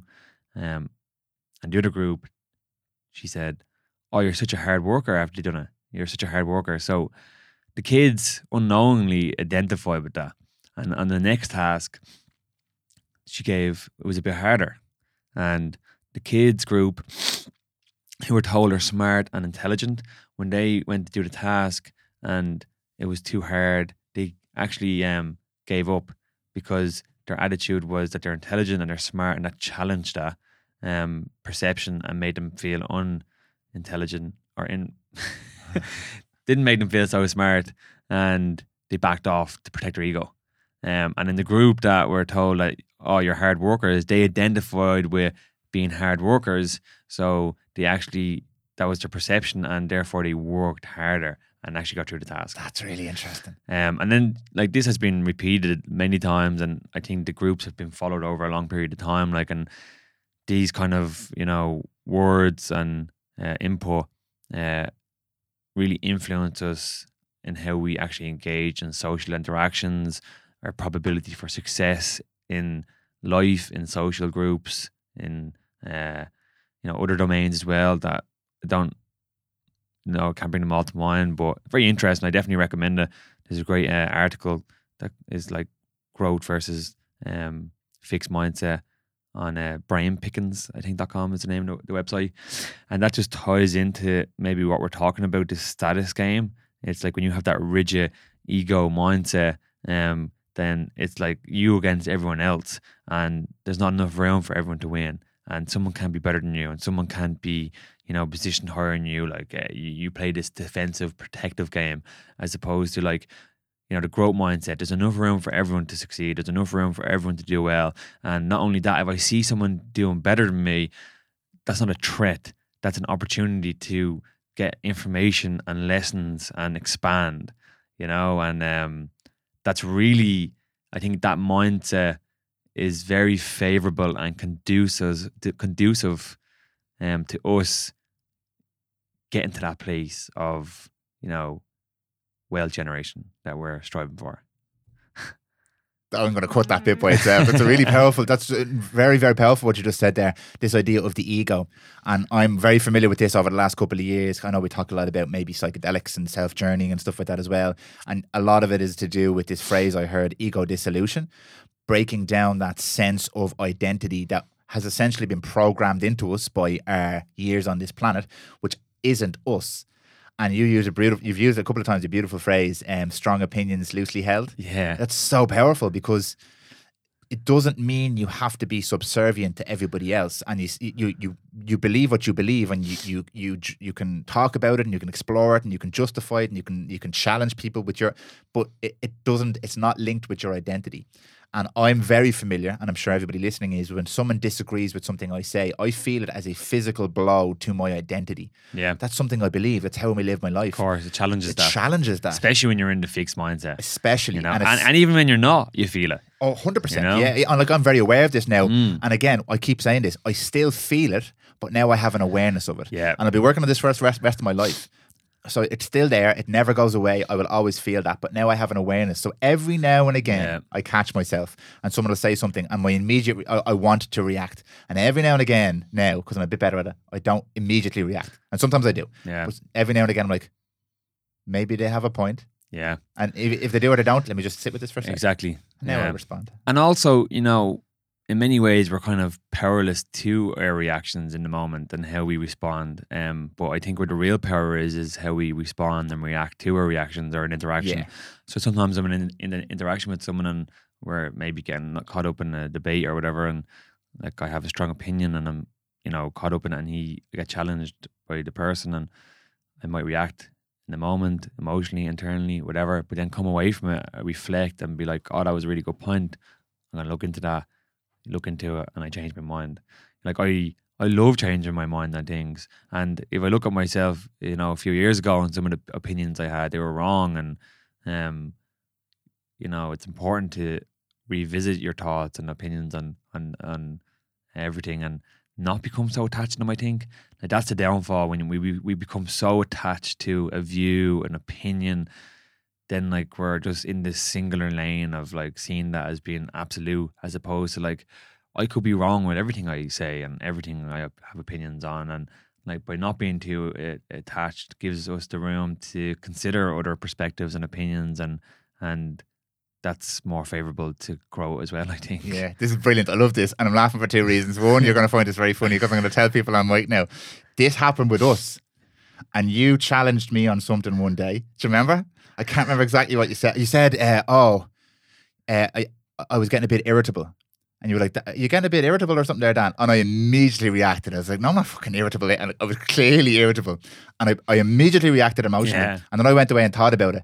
And I was like, he was 100% right there. And I remember we went for a walk then a couple of Yeah. weeks later. and you mentioned it, and like I had to say it. I was like, fair play. yeah, but you know? and that was it was hard to do because I felt like I was undermining myself. Yeah. And my initial reaction, and like, it's vulnerability. You it's know? vulnerability, yeah. And like Jill and my folks will laugh about this. i don't Anyone else be playing football? Like I don't go around looking for fights, but if somebody starts something or Yeah. says something, I react like that. And I'm like that as well. Hundred I am. percent, yeah. I when when someone I, I can get really sucked into verbal confrontation if the circumstances are Oh. right and I feel like someone's attacking me or whatever. Big time, You yeah. know, um, But to, what- to what- my detriment sometimes. and that was to my detriment because what I was going to say was the fault, the interaction we had then because you you were very um very what's the word I'm looking for here open and uh, kind with how you because I apologized and you were very very kind in the way you accepted my apology and didn't make me feel stupid or bad about it. And then I had a massive growth experience from that from our interaction afterwards because it's like right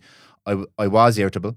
So now I have to explore why I was irritable and I explored that we, we spoke about it like Yeah. because I was I was dealing with some stuff in my and head that's fine. yeah You know what I mean? Like, like sometimes we we show up irritated, we show up emotional, we show up upset, angry, frustrated. Like that happens. Most know? of the time we do. a lot of the day, exactly, Yeah. exactly. But I so, linked that with my my Yeah. identity. yeah, But then when we were able to have a chat about it, I, I, as a result, now I'm more aware in Mm. future. Okay, if there's something wrong with me going into this, and I was in a mindset. I was in a mindset of, of, of I can't remember what it was panic or something like that about something that was going on in a project. And now I can be aware of that, and now I know right. If I'm going to have a conversation with Darren, am I bringing biases and emotions into this conversation? And if he says something that's going to trigger Yeah. me, can I give it space and go? yeah. Do you know what, man? You're actually right there Yeah. because everything is going to benefit. And we're always bringing bias in. That's Yeah. We can't not. Yeah, yeah, yeah. You know, we're so biased in so many ways. There's hundreds of biases uh, that we fall uh, Hundred percent. into the trap of. But I really respect. Sorry, uh, didn't mean to interrupt you there. No, I but- interrupt you. Sorry. yeah, what I uh, respect is the fact that you reflected on that, and you know you felt the want to bring it up in conversation, and actually took the initiative and action to do that. You know, it's not about who's right and who's wrong. Like that's you know nearly irrelevant. I think at times, and it's like you you you seen that and you, you brought it up and you addressed it, and that's incredible. Do you know what my fear was? Um, I, I, I would have been confirmed. My fear was our friendship would have suffered if I didn't, because I, I recognized I was in the wrong, and it would have been very easy for me to not acknowledge it with you, and our friendship would have suffered. That's where most friendships suffer. I Yeah. think you know because. You know, two humans interacting and developing a relationship, and Two like egos. two egos and all the conditioning and all the moods and the fluctuation of moods and the frustrations, etc. They clash and stuff happens, and then you know it, it's not addressed, and all of a sudden you're begrudging this person, and that's just a byproduct of developing a relationship with anyone. I think that these uh, events and situations happen that rub you up the wrong way, and then all of a sudden that's simmering, and you know you're frustrated, uh, and then you put it to rest, and then something else happens, and it's like throwing more substance in that stew that's just brewing, brewing, brewing. And then you know you have this whole fantasy of why you're so angry at this person and why they're such a this and that, um, and then the relationship fails or you just don't aren't interested. But you know it could be just a lot easier if you or we were just more direct and you know express that to each other Yeah. and in fact actually would create more depth and uh, closeness in a relationship and respect and bring people together a bit more Yeah. um, and why we don't do that i think is because it's vulnerable it's very hard to you know have them conversations um, with people and to bring them up and take the initiative and be like oh look i was upset about this thing you know and that's putting ourselves out there and it's also expressing, our, expressing ourselves emotionally which um, is something that we haven't been able to do in Ireland for a long time like we were suppressed for you know the last 800 years you know what I mean like and I think that's uh, really evident in society Yeah. um, and how little we have or do engage with that side of ourselves. Absolutely, yeah. And that, that vulnerability is really, really difficult.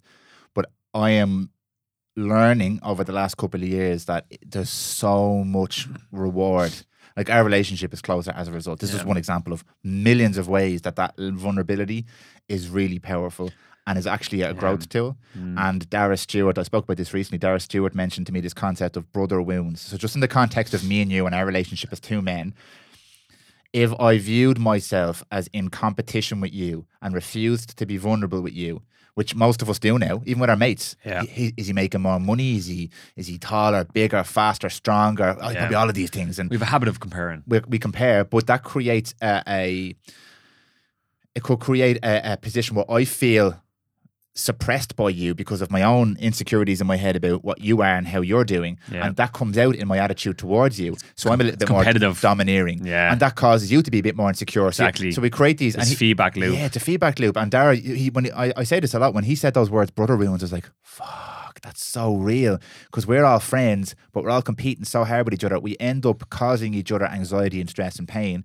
Whereas the vulnerability could really create a beautiful relationship. And it has with us. And I, I, I'm experiencing this now with multiple people. Yeah. Being a little bit more vulnerable Yeah. and a little bit more willing to say, look, sorry. I, I, I maybe I overreacted. I made a mistake Yeah. or did something and wrong. or- owning that, like there's there's power, it. there's power in like being vulnerable. And growing up, I was always made feel like, you know, being emotional or having a sensitivity, Weakness. having a sensitivity to to other people and and their states was like, are you sensitive? Are you? Yeah. Oh, emotional, like you know, little baby Yeah, yeah, yeah. kind of thing, and that's how you're made feel. But like we're all emotional creatures, you know, whether you like to admit it or not. Like we are emotional beings, and um, rather than seeing like uh, that side of ourselves as this weakness, um, like actually just being like firm and direct, and you know, standing strong in that vulnerability and being comfortable or getting comfortable, comfortable or cultivating the comfort around expressing yourself in that way. That's powerful. Like yeah. that's real. That's raw. It's frank. Um, and to me, that's strength. I think you're. Abs- I'm right there with you. I think you're absolutely right. And there was a second reason I was laughing there before I told that little story. I'm actually going to pull it up on my phone here now because I literally saw this this morning, and you're going to appreciate why I pulled this up now. Um, I sent it to somebody. Here it is. Um, most, and I've believed this for a long time. It's very funny. Most of the opinions that we hold are not actually our opinions. It's shit we fucking consume. Yeah. And like the last few years have really demonstrated this to me in a super evident way. And uh, I don't know if you're familiar with Chris Williamson. Do you know Chris Williamson, Modern Wisdom? He has a podcast. He right, lately he's been doing really well. He's had Jordan Peterson on. He's Mm. Had Andy think Huberman on. Um, you, you might recognize him. Actually, Chris very, very- Williamson. Chris Williamson, very, very uh, quick, quick background on Chris Williamson. He was actually in the first ever season of Love Island. so he was a club promoter, a good looking guy in Love Island, but since has really started to explore. He's a young, young guy, started to explore his world, having really, really deep conversations with people. Got a great podcast called Modern Wisdom, check it out. Um, but he put up something on Twitter today, and I'm only on Twitter the last three days because of you, Mr. Darren Hendrick, because I'm following you on your journey. And he put up uh, this is a quote attributed to G.S. Bhogal. I'm not sure. Do you know G.S. Bhogal? No. Um, Bhogal spelled like B H O G A L. And he put this uh, up. This tweet up says two two step flow theory. Most people's opinions are copied from their favorite influencers, who copy the opinions of their favorite mass media. As such, politics is largely a battle between two armies of puppets being ventriloquized by a handful of actual thinkers. And I thought about this, and it, it's really challenging for me sometimes as well because I, I like to think outside the box. But I know a lot of what I say has been influenced by what I consume, and I consume things that reinforce what I think. So I have created my own echo chamber, and other people say, "Not me. I don't. I listen to the news or I read these." But everything you consume is influencing your opinion in one way or the other. So sometimes I sit back and I listen to people disagreeing and I recognize the arguments from both sides as something that was maybe on the news that day or something that was all Yeah. over Facebook that day. And then I start to think, is that what I actually think about this subject? Or is this a belief that has been shown to me on Instagram or I listen to in a Joe Rogan podcast that I'm just repeating because I like these people and it reinforces the way I feel about this topic. So I'm trying to do this as an exercise now. And again, a lot of the times I fail. But when I saw that this morning, I laughed so hard because it's like we all of these problems that we just spoke about, us being so attached to our opinions and beliefs, a lot of the times they're not even our opinions and beliefs. They're stuff that we just consumed. And if we actually sat down and thought about it, it'd be like, well, number one, because of what Darren just said there, um, firm opinion or strong opinions loosely held, I'm going to try and let go of these opinions a little bit. And number two, it wasn't even my fucking opinion in the I first know. place. Like, I it's know. mad. So there's levels to this stuff. There is. And I love how Naval is bringing us on this journey of self exploration. Yeah. We're talking about wealth and money. We're talking about wealth and money. We're We're going deep into fucking me apologizing to you for being a prick. And I've been in positions where I've been a prick and I had to apologize. We're all pricks, man. You know, we are.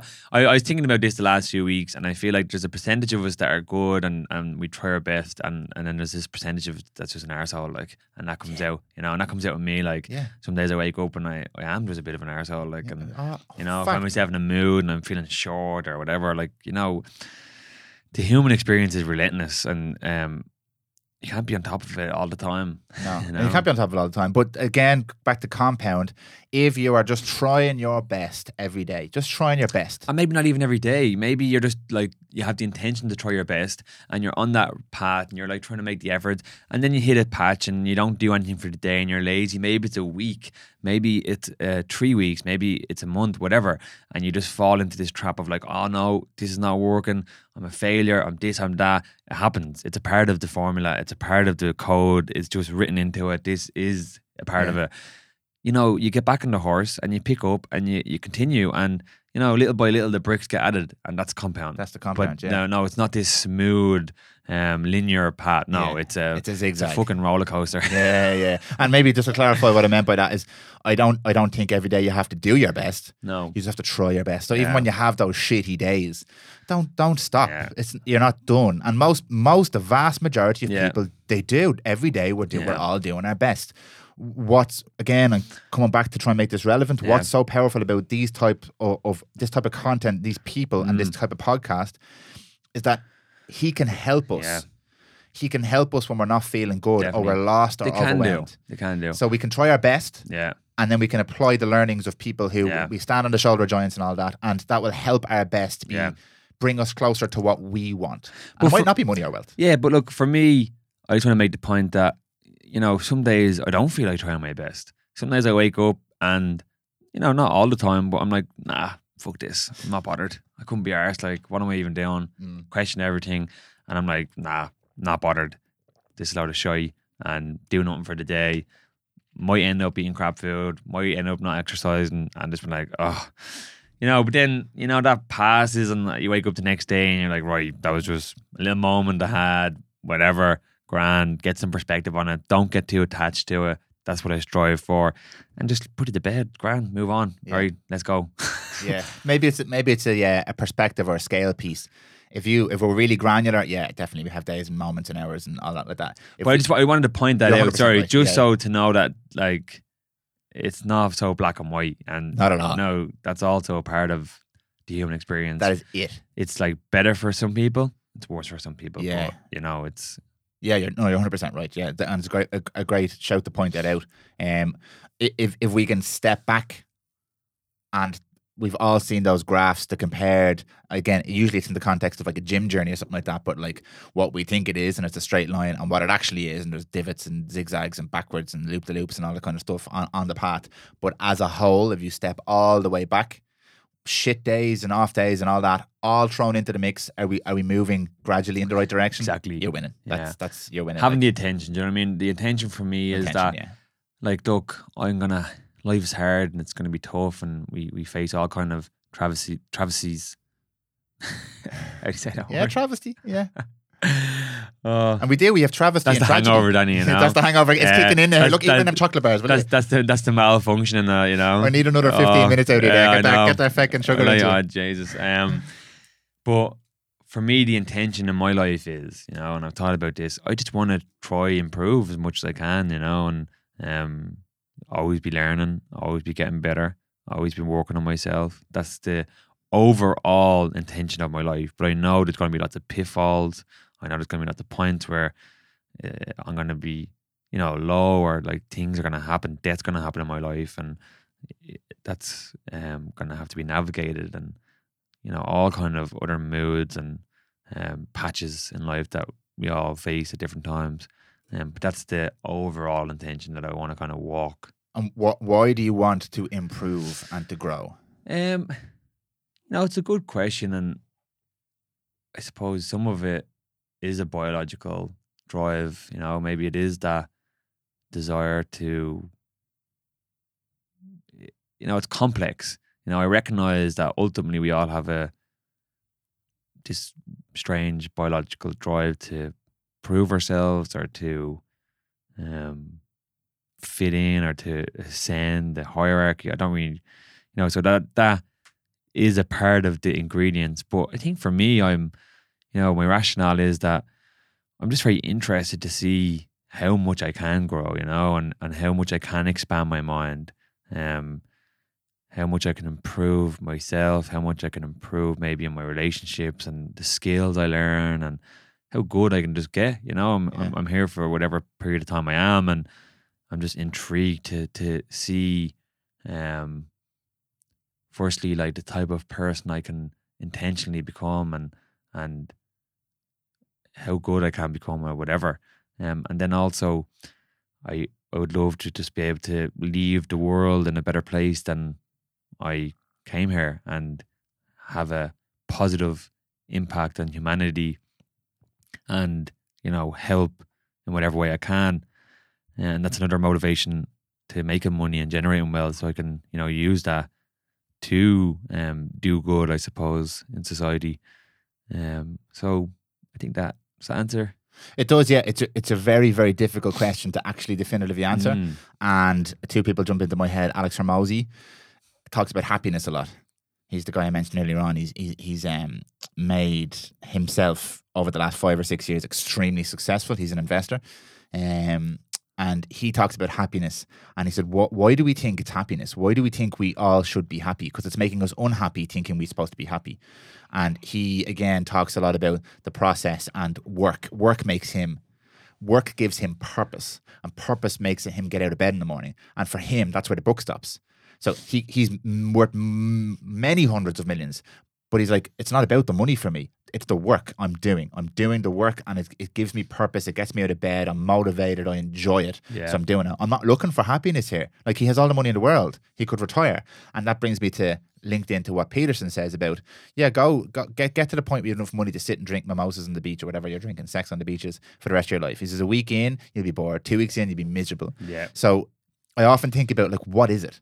Because again, the cliches come around, and usually there's truth buried in the cliches. It's about the journey. It's not about the destination. it's a cliche. It's but a when, when you listen, when you look at what those two people have just said there, Yeah. And what you've just said, And there, I've said I've used that in my time. yeah, myself, but you've you just said it there. So it's not about like I know you had the end goal of making the world a better place and helping people, but ultimately every day you want to be better because y- it gives you a reason to get out of bed. It does, like, and that's my meaning, you know. It's your meaning. It's the meaning. meaning I'm trying to find. It's a purpose, and that's what allows me to actually justify uh, making an effort and living. Exactly. You know what I mean? Because if I don't, if I don't have that framework of purpose and meaning that I can draw from, well, then life just becomes this thing that I exist in, and like, why the fuck am I alive? Like, and what's the point? And I've been in that place. You Yeah. know what I mean? Of not having purpose, not having meaning, and not having direction, and not having drive to go in any direction. yeah. And that you know isn't a nice place to be in. And money means nothing when you're in that no, place. it doesn't. Nothing. And doesn't actually at all.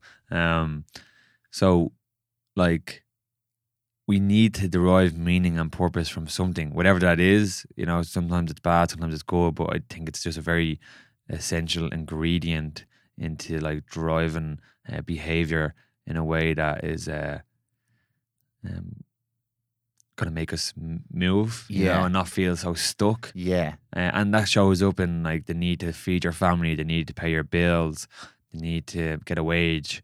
Um, they drive that as well, you know. Absolutely. Uh, which is why, like, and we mentioned this point at the start. Yeah. If your nine to five is doing it for you, that's yeah, that's it. Yeah. That's the whole point. You don't have to quit and start an empire to be happy. And just to tie it in my own way back Yeah. to the the seek wealth, not money or status. If I interpret what you've just said and the points we just made there about the uh, every day working on yourself and having purpose and drive and meaning and motivation. The motivation to have wealth is not to sit on the beach and drink. It's not to not have to work, but it's to find more things that give more meaning to my Yeah. life, like my relationship with my partner Exactly. or my children, Yeah. my relationship with myself. I can't focus on those things if I'm under pressure to pay my bills. Yeah. And it's like Maslow's hierarchy. Yeah. It's it's the self actualization Mm. style of, of thing. I'm not seeking this wealth and financial freedom to not have to work. In fact, I would be miserable if I didn't have to work. Yeah. I would, but I would like the time I spend doing these things to be more meaningful. And I, I think that's what Naval is talking Yeah. about, and he he says like this famous line: "Get everybody rich and then make them happy." Yeah. And that's what I interpret that as. Not because I'm, I have loads of money, so now I'm happy. Yeah. The money removes the pressure. But now I, I have a responsibility to not get caught in this more money, more power, more Yeah. pressure. It's now, okay, now I've got the time power. Yeah. Now what makes your life meaningful? And in my way, right or wrongly, at the moment, sitting here with you right now, having this conversation, doing this podcast, meeting the people I meet, doing the things I do, I'm trying to embody that in a very small way at the moment and spend some of that meaningful time now and not wait until I have all the wealth while still using the skills and the benefits of spending that time to help me create the wealth and the money as well. The networking, the communication, the sense of connection, the sense of love, exploring myself. So I'm trying to do a small bit of it now. Yeah. And eventually the goal is to not have any financial concerns. Exactly. So I can do more of that stuff, Yeah. not do less stuff. So I think that's my interpretation Yeah. of that. And just to point out that there's another end of this, there's another contrast here. Um, you could live a very free life, very simple life, have a plot of land with no desire to make money, and it might not be a necessity to this lifestyle. You could, you know, get a minimal amount of money, buy a patch of land, rural. And I, I know people who do this, and they grow your own food, live a simple life, not be really attracted to the material lifestyle, and live way within your means, and not need to make a massive amount of money, and have meaning and purpose in your day to day, whether it's you know growing the crops, taking care of the land. Maybe I have some friends that have a couple of animals, and that's how they orientate themselves. So all that can exist, um, without the desire or importance on generating wealth. You know, But that is wealth. that it is wealth, and and and, and I think my point is like that wealth is required there. Yeah, that is you're right. That Yeah, that is- wealth. it is wealth. But I mean, like I know what you mean. you don't yeah. have to put like this emphasis and so much importance on like generating wealth and a lot of wealth. You could have minimal wealth, Yeah. but live within the means of what wealth you have. But yes, it is wealth, you know, and that's the, it, the exact point we're making. But I feel like people might just perceive it in a way that You have to have loads of yeah, money. loads of money and Yeah, like yeah, It, all these requirements. You need to have assets and all this money working for you. Like, yes, if you want a certain lifestyle, but you can have a very simple lifestyle, live within your means, have a minimal amount of wealth that can be much easier to obtain. And to manage and sustain. Yeah. And have your meaning and everything attached and, and live a great happy life. And I, I know I have friends who do that. Oh yeah, and I think know? Fer- Ferriss is the master of illustrating that. If you've read that book, Four Hour Work Week, there's just a little post on it there. Uh, he's the master of illustrating that because he explains what you've just explained there by saying it's not about the amount of money; it's about the lifestyle you want to live. He talks about the new rich, and he talks about this concept of you can travel the if you, if your thing is traveling, for example, you can travel the world and live extremely comfortably in some of these beautiful countries, meeting beautiful people, generating connection, having real meaning, waking up every day with a purpose to your day, and you can be making less than the average wage in America if you understand how wealth works and how how to um, manage your time properly and how to own all, of the practical principles which Naval goes through as well. Yeah. Tim Ferriss goes through in that book.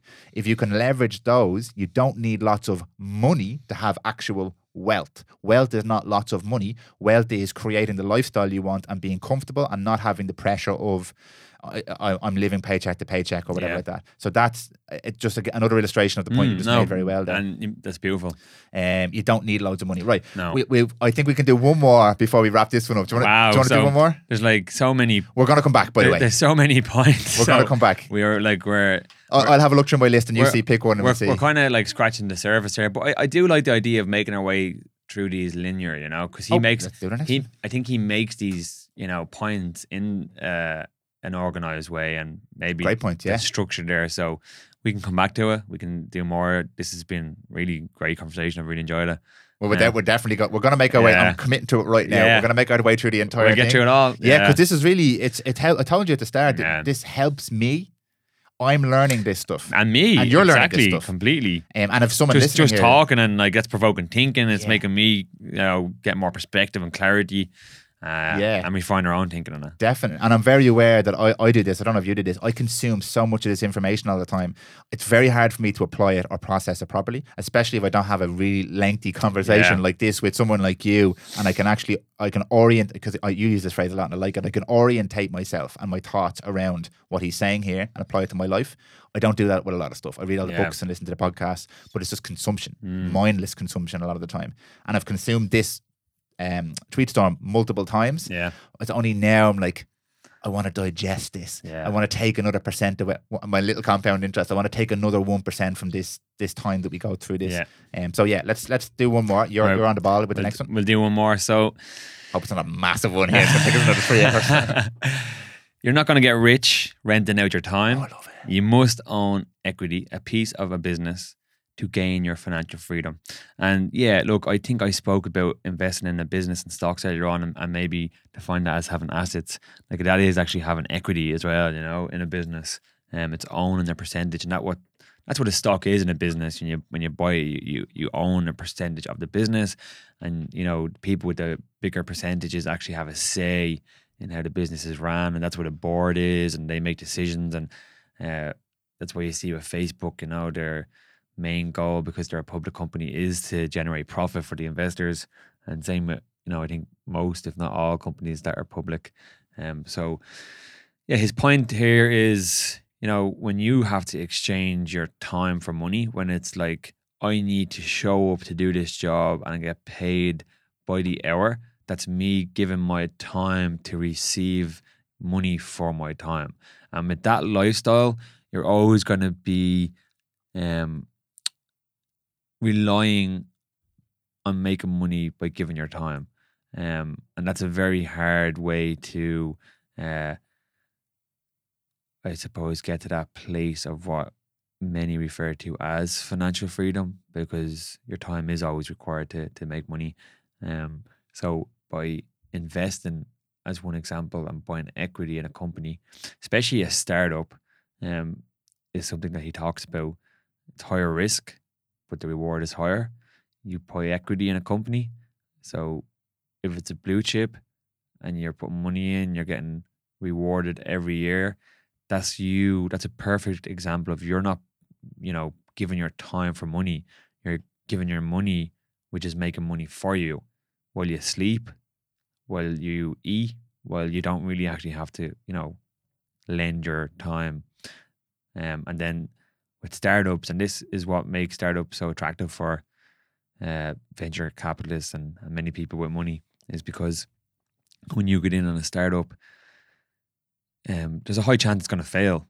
You know, most of them fail. I think something like 80 or 90% of startups fail in the first five years. And then, like, I think it's like 90% of the ones that make it past five years fail in the next five years. So, highly competitive.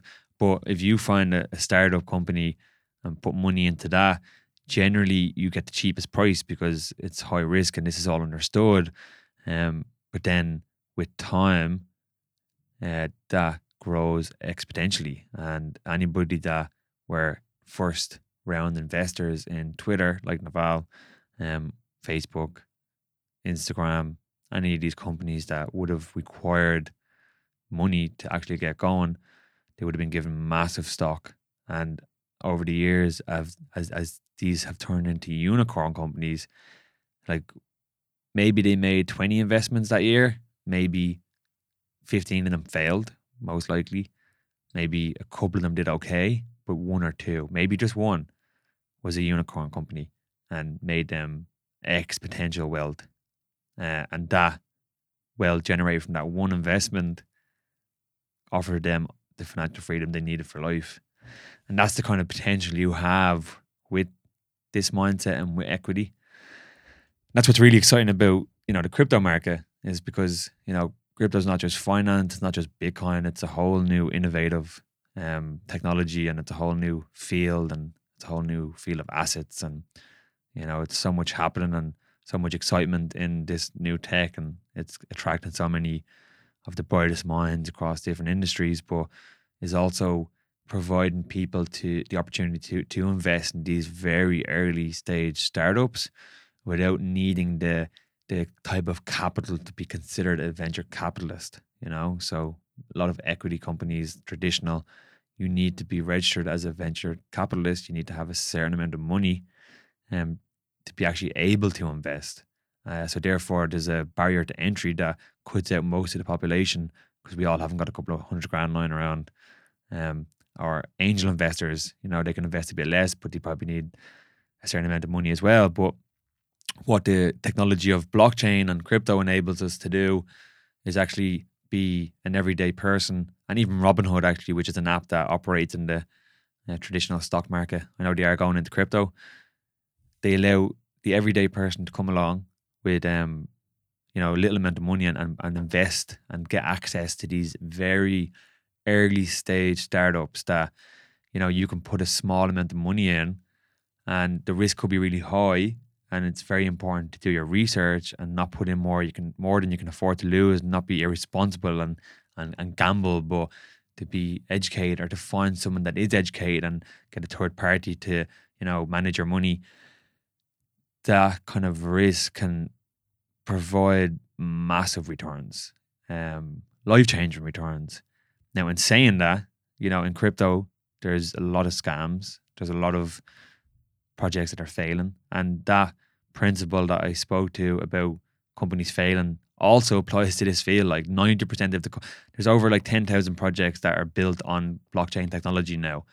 Um, most of us are only aware of a couple, but there's over ten thousand, and reality is that ninety percent of them are going to fail in the next five years. That's like you know also applies to this market, and probably ninety percent of the ones that survive are going to fail in the following five years. But you know, few um, companies like the internet are going to grow massively and have dramatic uh, changes and an impact on society and give people who invested early on just obscene returns. Um, and you know, you kind of seen that with Bitcoin. Now I know that's been a really long rant um, or riff, so I hope there's some value in that. And um, yeah, um, that kind of just to me speaks about uh, or some perspective, I think, on what the difference is there and why it's important to break out of that mindset of you know money for time or getting your money to work for you. Yeah. No, very good. And I, I'm, I'm sitting there interested listening to you because that's obviously an area you have a lot more understanding of than me. I know you're not an expert, but you have a lot more understanding and experience in the world of investment. Yeah, and I'm not an expert. No, you know? yeah, yeah, hundred percent. Um, but you're very well educated, and you worked in the industry, in the crypto industry as well. So you're, Yeah. you're educated and I, experienced. I, work, I, not I worked for Coinbase, you know, and I was like, I'm not just a person who has been on the sidelines. I've worked in the industry. I worked for Coinbase, which is a company that went public. They had the highest valua- valuation in the public, uh, uh, went- gone public in history. And, um, you know, I worked in, in compliance in Coinbase. Um, so I had good exposure to, you know, a business that is very prominent in the crypto industry. I work for another company in Denmark that help with startups. So I'm not just like someone on the sidelines. Some dude. No, I'm not. Like Yeah. I, I definitely have, you know, I've worked in this industry professionally for the last five years. Yeah. And I've been interested in it for eight years. Um that doesn't mean I'm I'm like I'm after doing so well and I'm ridiculously wealthy. I'm not like I've lost so much money in, in crypto and it's hurt me really bad.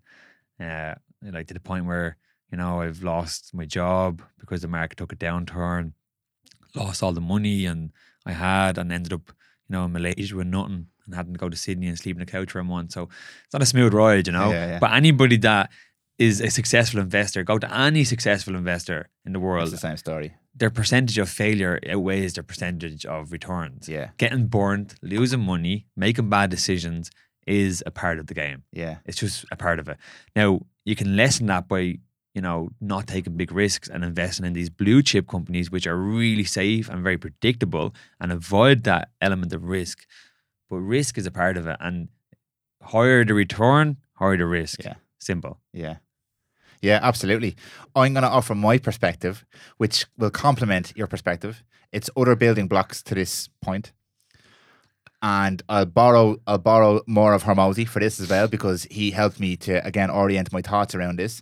And another another form of investment, particularly for people who maybe don't understand investment in the stock market or crypto or things they really don't have a good grasp over, or people who are at a very, very early stage and want some sort of growth without uh, waiting for 10 years through stable investments and stuff like that, is investing in yourself or your own business or product or service is another form of investment that doesn't necessarily require you to monetize your time for the rest of your life.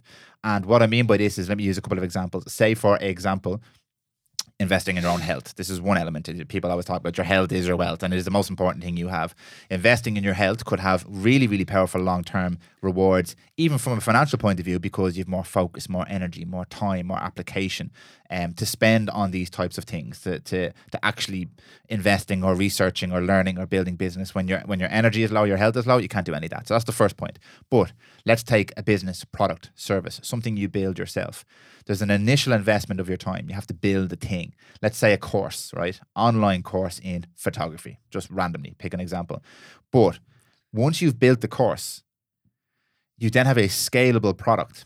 So it doesn't directly, you, uh, one unit of your time does not now equal one unit of course So, because you're not delivering the course. The internet has, and there's another point he makes, we'll come to this in the next podcast, but the internet has given us the opportunity to leverage our own inputs and magnify them. So now I can sell this course to 10 or 10 million people on the internet. So now it's no longer a direct relationship between my time and my my income. I've built my own asset, which we spoke about. My my course is now my asset, and you can substitute course with anything here. Business. He talks about. I, won't get too deep into it because there's another point on this, but he talks about the types of things you can leverage: capital, um, st- staff or people, yeah. media, all that kind of stuff. But you can create things exactly and build things and invest in those things. And Hormozi's massive on this. Hormozi's asked about this all the time about investing in things like crypto and Bitcoin. Now, I don't subscribe to any of these people. I take the bits that I find useful from all of these people, but his thoughts on it are he won't invest in things he doesn't understand, but he understands businesses. So he builds his own business, and now he builds other people's businesses. He he's, he he acquires and builds yeah. and stuff like that. That's what he understands, and that's where he invests his money, and that's where he sees his return. So there are loads of options here, but the principle behind whether you're investing in crypto or, or, or something like that, investing in a business or a product or a service, or investing in tr- traditional um, stock market businesses, blue chip businesses, and stuff like that, or investing in your own health, the principle remains the same. You can you get to a point where your input starts to develop multiple times yeah. in terms of output. So it's not for the rest. And uh, uh, Robert Kiyosaki talks about this as well in, in, in Rich Dad Poor Dad. If you are on a linear path in your job where you're being promoted every year, but gradually inflation pushes up the cost of living, you're always living at the exact same level in terms of your wealth and your freedom, which we yeah. spoke about. Because you could be earning 50 grand now and 150 grand when you're 60, but your your lifestyle has has kept pace with that, and you've never broken free and managed to exponentially increase mm. your your ability to earn.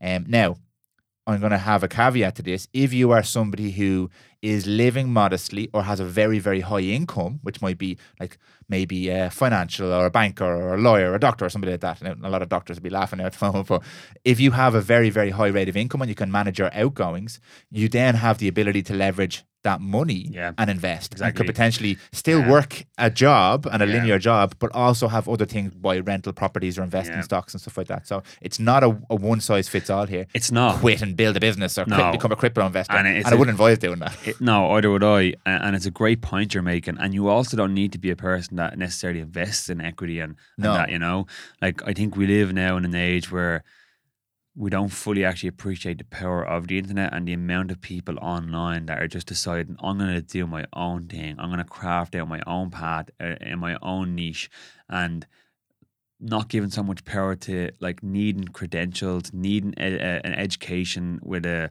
a degree necessarily. Um, and we see this now more than ever. And I've seen this firsthand with people I've followed over the years, people I've met while living in Bali who have crafted out these lifestyles for themselves.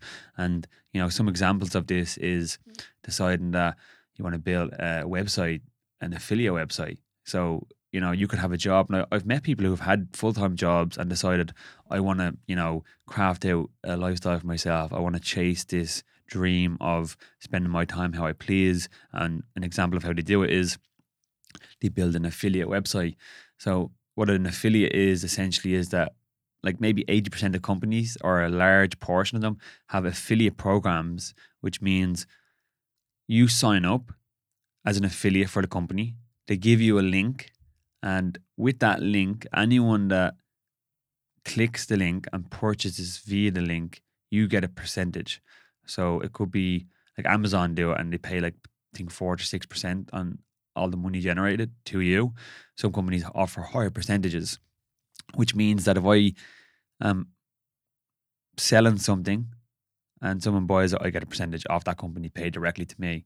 And the great thing about that is you don't need a lot of capital to start up. You don't need to hire people. You don't need to pay money for uh, an area location.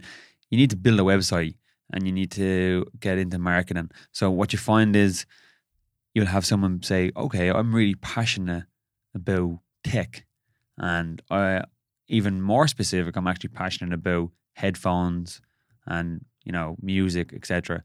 So I'm going to build a website and I'm going to you know talk about my passion. I'm going to add value. I'm going to do the research. I'm going to you know you know paint a picture that uh, is genuine, but I am you know trying to sell it. Um, also, but just trying to add value to people and insight and I'm going to put up videos and do reviews on these headphones and this and that. And then I'm going to grow that. And as my traffic grows to the website, more and more people come, a percentage buy through the links on the website of the products that I've reviewed. And I started to generate income from these companies who pay me to, uh, you know, basically advertise on their behalf and, and uh, assist in their um, revenue generation. Um, so within that, they learn the skill of building a website, which is easier to do now than ever. They learn the skill of copywriting it, which is uh, the words we use to sell. Um, they learn the skills of graphic design, etc. Whatever. If you don't want to do that, you can go on to Upskill, Fiverr, and you can pay other people to do it uh, relatively cheap, depending on where you hire them in the world. And like you said, Danny, they, these take time. You don't start making money, and that's the sacrifice you make. You could go six months, a year without actually making money. Oh, longer. And probably longer. Yeah. And it takes time and a lot of patience. Um, and, but what happens is you put the work in, you build it up, not getting any reaction, and that, maybe after six months, a year, one person buys one thing from your website, and you get that first piece of money paid from the company and then the next month more people and more people. Three years down the line, it hasn't grown in a linear way. It's grown in that compound compounding exponential way. Yeah. And then it starts to scale. And then all of a sudden you have this established website that you've been working on to refined that has exposure to anybody on the internet. So it's not confined by a local um, location. And you have a pretty decent number of traffic coming to your website. It doesn't have to be massive. It doesn't have to be this really well known website. It could be, you know, few thousand people from the world, whatever. And you're getting paid a wage. And then it starts to grow and then you're making more money. I've met people, you know, in Bali who get paid thousands and thousands a week through that method. Um, just because they've scaled it up and they've got better at doing it, and then they do another website in a different niche. Some people do it purely because they want to make money. Some people do it because they're really passionate about what they're talking about, and also they want to make money. Um, so that exists on a spectrum, you know, as well. And that's just one example. You have drop shipping, which gets a lot of shit. You have, you know, even being like, uh, you know, an influencer has that kind of power. Um, and I think now more than ever, we're moving into this digital economy where everyone is more attracted to people who have their own personal brand.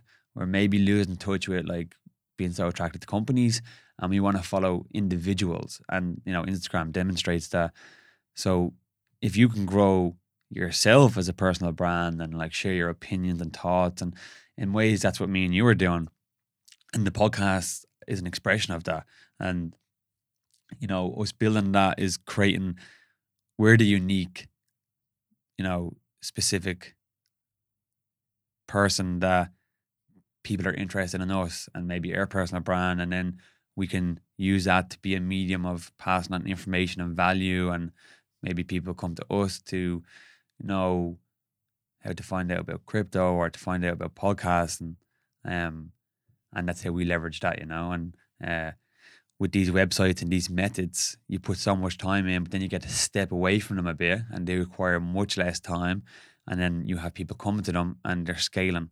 And you can do that with such little investment of time and money to start off, and you can do by having a full time job.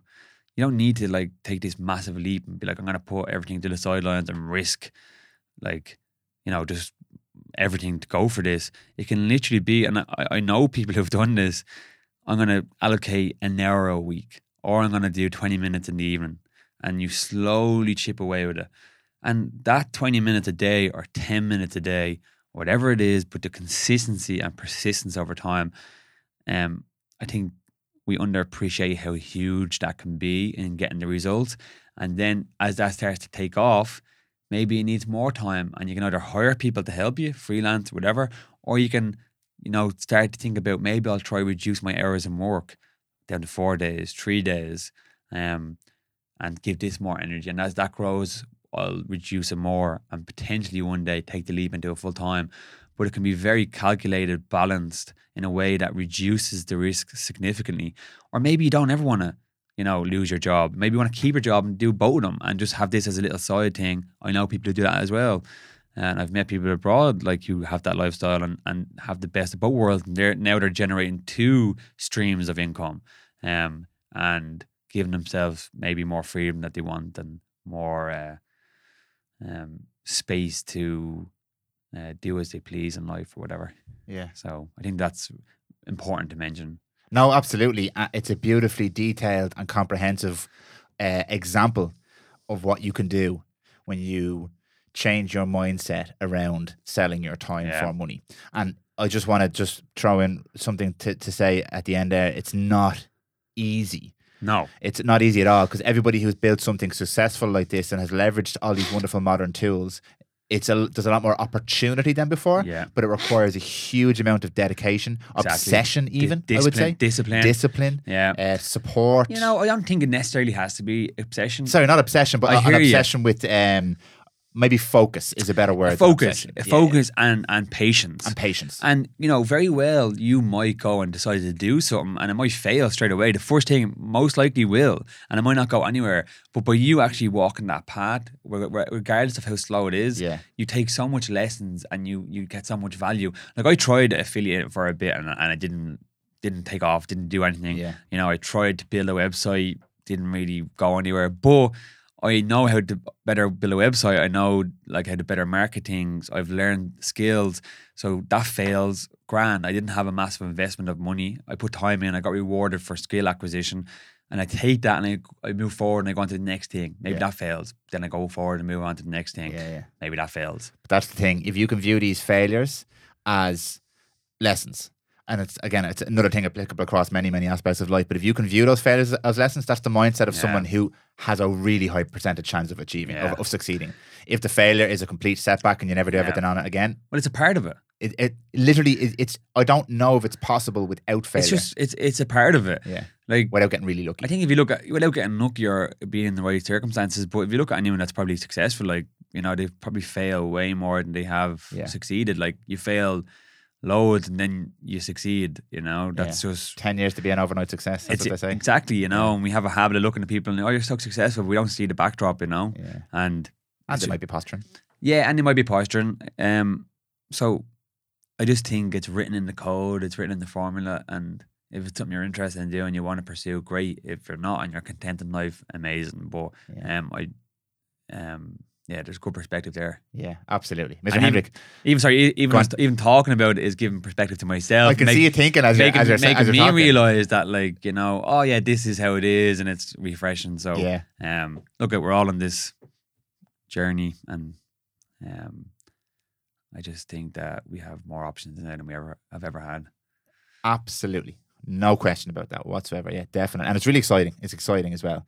Um, I'm going to wrap it there because there's probably another four podcasts. I think so, this. man. We're only scratching the surface. We're just scratching the surface, but that was really, Yeah. really enjoyable. I really enjoyed that. I, Yeah. I like that was we got through a huge amount there. Yeah, Um, and what I liked is we were able to link it in my own mind anyway. It might sound like garbage, but we were able to link it to uh, the philosophies and principles rather than just go through these. And t- is that what you meant? Is that what you meant? yeah.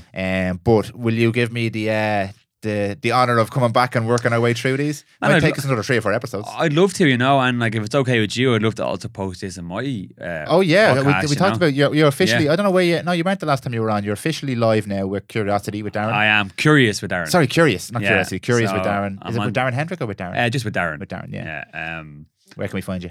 Uh. So Spotify and um. I think I'm on Apple, and I'm gonna probably put it on a couple of others. Yeah, But like I just like this conversation to me is so valuable, and I'd love to push it out there as well. So man, you do. You, um, this is this is yours as much as it is mine. yeah, and I think we both need to like. There's so much more here to talk about Yeah. for ourselves, and uh, I'm excited and more than happy to continue this conversation. So Brilliant, brilliant. Well, thank you for your time today. Thank, Thank you, you for- for your time in the future. Yeah. Thank you for Uh, asking me on. I appreciate it. I know it's a pl- I was because I was buzzing. I wasn't letting you off the hook when, when, you, when you got on to me today as well. I think you did very well for Ah, a man who you. destroyed a few brain cells over the weekend. I tried to back out, but I Yeah, did. you did try and back out, and I got the fucking all hooked in, and I pulled you I back in. did. You were And letting look, me having a this is what we this is what we do. This fair. we- Who do I think I am? That's what I was like going on to talk about this stuff. Who the fuck do you think you are? But I don't think anybody will listen to what you just said there and think you're coming across as an expert like that. I hope. I hope I don't come across like that either. But uh, I, I, you're genuinely, obviously curious about this stuff. I'm curious. Yeah, um, you, you can probably tell by the way we're talking about it. It means so much in so many different ways, and I wanted this opportunity to explore that with you and to consolidate it in my own head because I'm going to benefit from this going forward. Hopefully, anybody who's gotten this far in the podcast will benefit too. Hopefully, there's some value in you there in, in, in the podcast there for you. Um, thank you so much as always for listening. Thank you, Darren, for coming on. Appreciate it. Thanks very much. Thank any, thank you anybody that decides to tune in. I hope there's some value, and uh, yeah, it's been an honor as always. Thanks, man. Ah, thank you, thank you. We'll see you in the next one. Yes. Well, there you have it, folks. That is the first in a small series of podcasts that we're going to do on Naval Ravikant's tweet storm. I hope you enjoyed that as much as I enjoyed recording it, and I hope you managed to pull some value that you can implement in your own lives to take control and empower yourself. As always, folks, your support for this podcast is so valuable, and I really do appreciate the amount of people who reach out with very kind messages. If you want to get in touch, you can contact me through Instagram at prymalpro, P R Y M A L P R O, or shoot me an email at dan at prymal.ie. And please do make sure that whatever platform you're listening on, that you subscribe and leave a rating so you never miss an episode. And so it helps us reach more people who might find value in this podcast because that's what we're all about here is helping people to empower themselves and improve their lives. Thank you, as always, for your time and attention. Really appreciate you listening, and I will chat to you in the next episode.